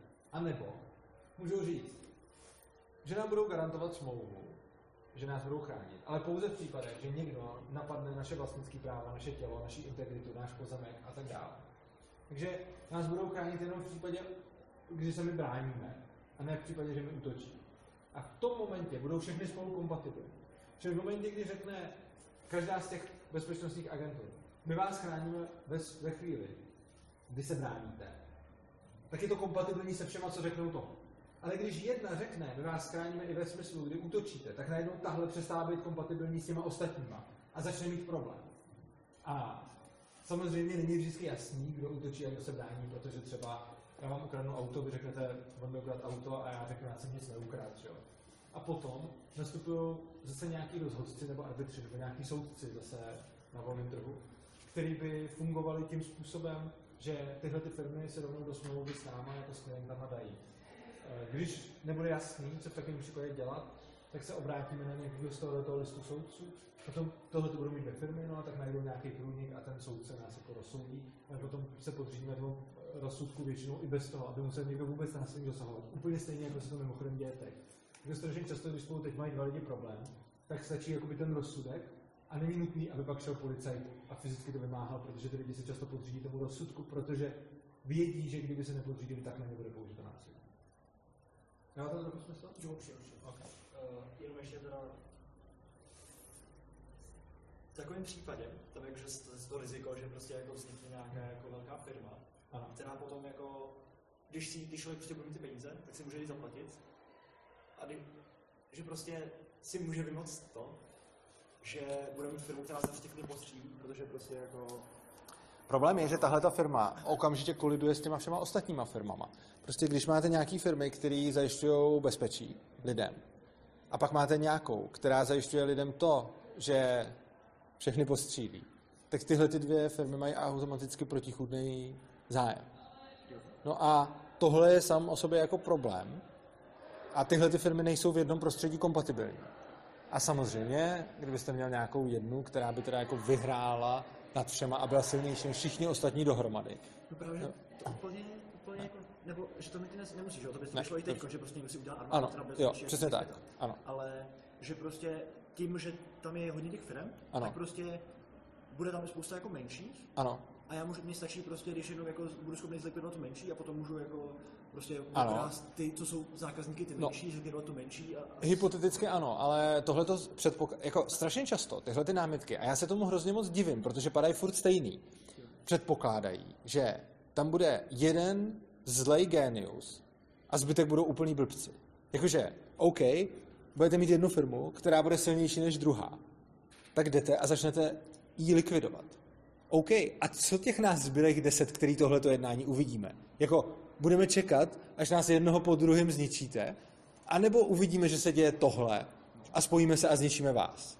Jakože vy to nezačnete dělat přesně z toho důvodu, že víte, že všichni ty lidi by se proti vám mohli spojit, což oni by udělali, protože Vemte si to, víte co, vemte si to z pohledu, že vy jste ten, kdo vlastní nějakou bezpečnostní agenturu, nějakou celkem malou. Třeba řek, budeme mít situaci, že tam budou třeba čtyři, z toho tři budou menší, ale dohromady silnější než ta poslední a ta poslední bude větší. Vy budete jedním z těch tří a teď tam bude ta poslední a vidíte, že ta poslední začne útočit na jednu z těch, z těch dvou. Co vy uděláte? Řekněte, já dávám ruce pryč a počkám, až ten nejsilnější se stane tím úplně nejsilnějším a já pak padnu, a nebo se sejdete vy tři menší a řeknete, hele, tenhle ten na nás útočí, musíme s tím něco udělat. Jako samozřejmě se může stát, že zrovna budete jako fakt hloupej a, a ono se to v důsledku toho podělá. Ale těch hloupých by tam muselo být hodně a je to přesně zase ten předpoklad toho, že je tam jeden chytrý genius a všichni ostatní jsou hloupí a on si s nima může jakoby zametat. Ale to typicky není stav světa. Stav světa typicky je, že majitelé velkých firm jsou všichni velký chytrý hráči, kteří jsou průbojní a bojí se o svůj biznis, což znamená, že monitorují, co se děje okolo a nenechají si se sebou takhle jako vytírat. Jo, vlastně je pravda, že tady ten můj argument vlastně boří i teď ty státy. Ano, přesně tak, to boří. Přes, jo, a to je zajímavé, že se k tomu, jako já to často musím potom do, dál vysvětlovat, ale vlastně ano, přesně, přesně tohle to je, je ten, ten případ i teď. Prostě, a ono, ono to vidíte ve všem možném. Prostě když vidíte, že najednou někde někdo začíná jakoby uchopovat moc, tak hrozně často se lidi představí sebe jako ty chudáky a pak nějaký ty zlí, co uchopují tu moc. Ale pokud to není tak, že je jeden ten zlý, co uchopuje moc a všichni ostatní chudáci, tak ty všichni zlí, kteří uchopují moc, jsou vzájemně proti sobě a drží se jakoby v šachu. Protože když máte nějakou velkou firmu, která chce prostě uchvátit co nejvíc moci a peněz, tak druhá velká firma, která chce uchvátit co nejvíc moci a peněz, přesně tak, začíná se zelí. A když těchto těch firm tam najednou máte prostě spousta, a nejenom v té obraně, že? I když budete mít deset bezpečnostních agentur, nebo třeba i čtyři, tak ale v momentě, když by najednou jedna z nich začala jako útočit na ty ostatní, tak najednou už to nebude zajímat jenom ty bezpečnostní agentury. Ono to začne zajímat všechny ty velký podnikatele, kteří tam podnikají.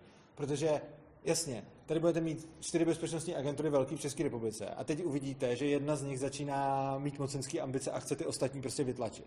Ale v tu chvíli už to není záležitost jenom těch mocenských agentur. V tu chvíli se to začne týkat Škodovky. Začne se to týkat úplně všech firm, které jsou prostě velký a který tady podnikají a který tady mají svůj biznis.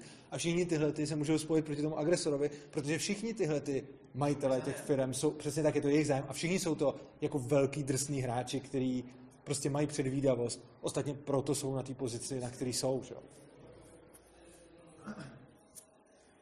A jinak je to jako vlastně taková ta jako nejzajímavější otázka. Malou lidma mi to trošku připomnělo jako ten předpoklad v té politice třeba těch ideálních lidí místo těch reálných, tak to je vlastně zase na ruby.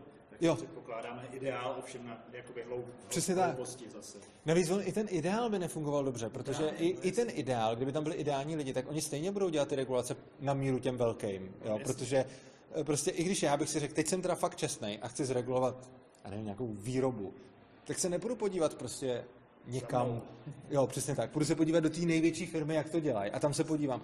A navíc, když já bych třeba vytvořil regulaci, která bude blbá, a teď jako, co se stane? Vytvořím regulaci a v důsledku tý by mělo zkrachovat 100 malých firm. Jo, tak kdyby, kdyby měla zkrachovat Škodovka, tak já jako politik, když uvidím, jo, zkrachuje kvůli mě Škodovka, tak se na to vykašlu. Zejména, když budu hodnej, protože to, a když kvůli mě zkrachuje 100 garážových firm, no, no co, tak zkrachovali, já o tom ani nevím, že jo, prostě. Tak, to se ani jo, to se přesně tak, jako, čili to, jakoby, ta představa, jo, ta představa, že stát chrání malý oproti velkým, je úplně iluzorní a strašně často to dělají levičáci, že říkají, velké korporace ovládají státy. A pak říkají, dejme státu více moci. Což ale je jako nesmyslný, že jo? Ono stačí, jsme z mých zkušenosti, si promluvit s těma lidma v těch malých krámcích a tak. ale oni paradoxně právě nevidějí tohleto často, argumentují jinak, ale v podstatě mi popisují tohleto no, stejně, no, ano. Že akorát si neuvědomují, že to je ten stát a, a jakoby zaměřují tu svoji pozornost na někoho jiného třeba, nebo jo, ale v podstatě přesně tak. tohleto ano. klacky pod nohy, nemůžu si tady otevřít. Chtěl jsem příklad, teď jsem byl naposled malý říkám sušenky, tak jsme chtěli jít máslo, protože to je super, do sušenek máslo, že je lepší než nějaký jiný. Tak jsem se začal rozlížet, od koho bych začal kupovat máslo ve velký. Já jsem nenarazil na nikoho, kdo by nebyl od Babiše. Jako. No jasně, tak to je, tak klasika. tak jsem to vzdal. No. Jo, tak jako ten Babiš, tam je hrozně hezky vidět, že, že prostě jako Babiš je ten, proti kterému by nás měl stát chránit, ale Babiš je ten, kdo ten stát nejvíc, jako má nejvíc moci v tom státu, že jo? Takže právě, skrz, právě skrz tohle. No že se naučil vlastně to využívat. Přesně.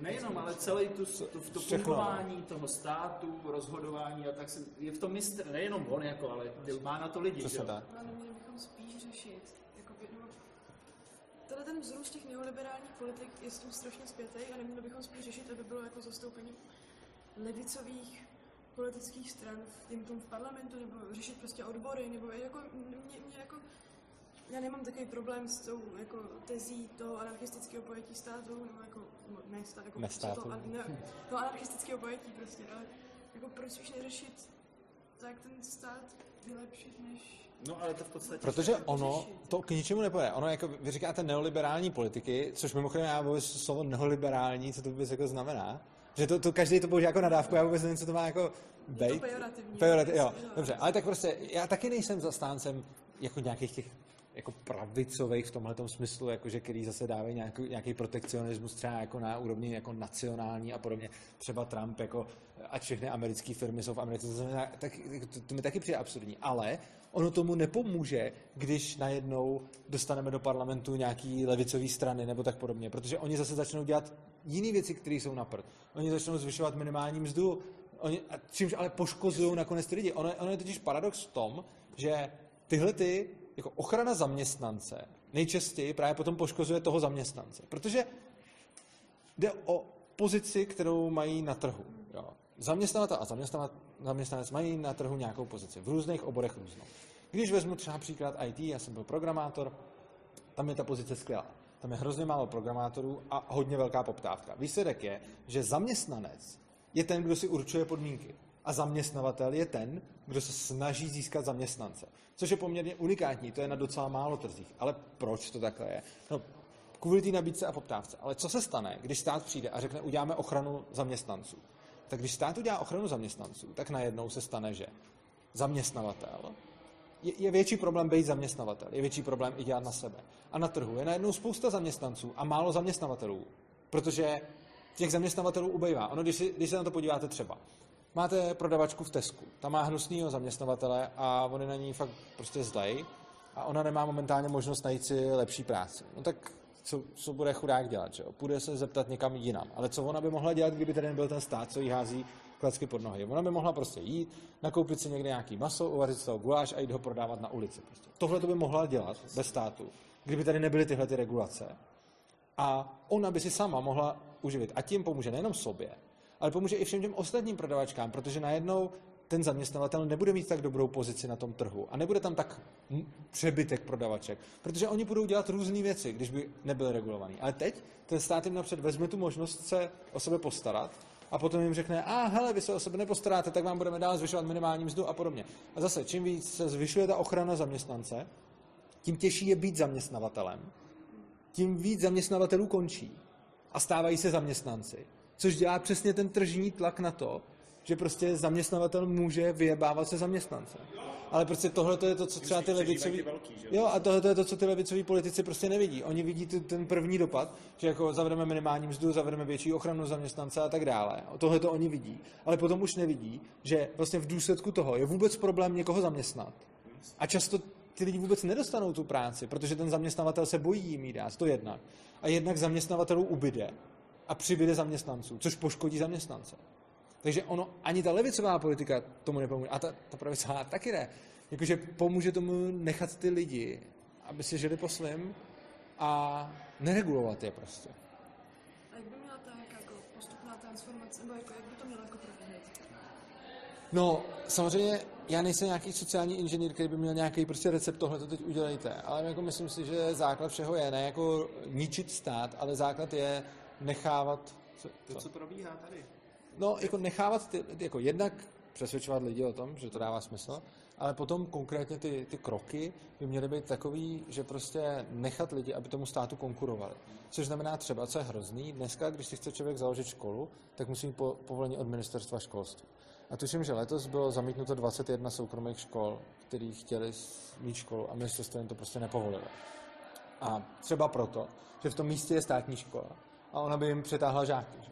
A to, co já říkám, je třeba nechme, to vzdělávání je skvělý první krok, který můžeme začít. Nechme lidi, aby se vzdělávali, jak chtějí. Nechme každýho, ať si založí školu. Nenuťme to tak, že každý musí být pod ministerstvem. Ať si každý vzdělává, jak chce. A potom prostě, když ten stát je tak super, no, tak ty lidi by dál chodili do státní škol, ale ono se pravděpodobně ukáže, že ani ne. A začnou chodit do jiných škol. Že? Teď jsou tady sice taky nějaké soukromé školy, ale všechny podléhají tomu ministerstvu a těm regulacím a tak dále.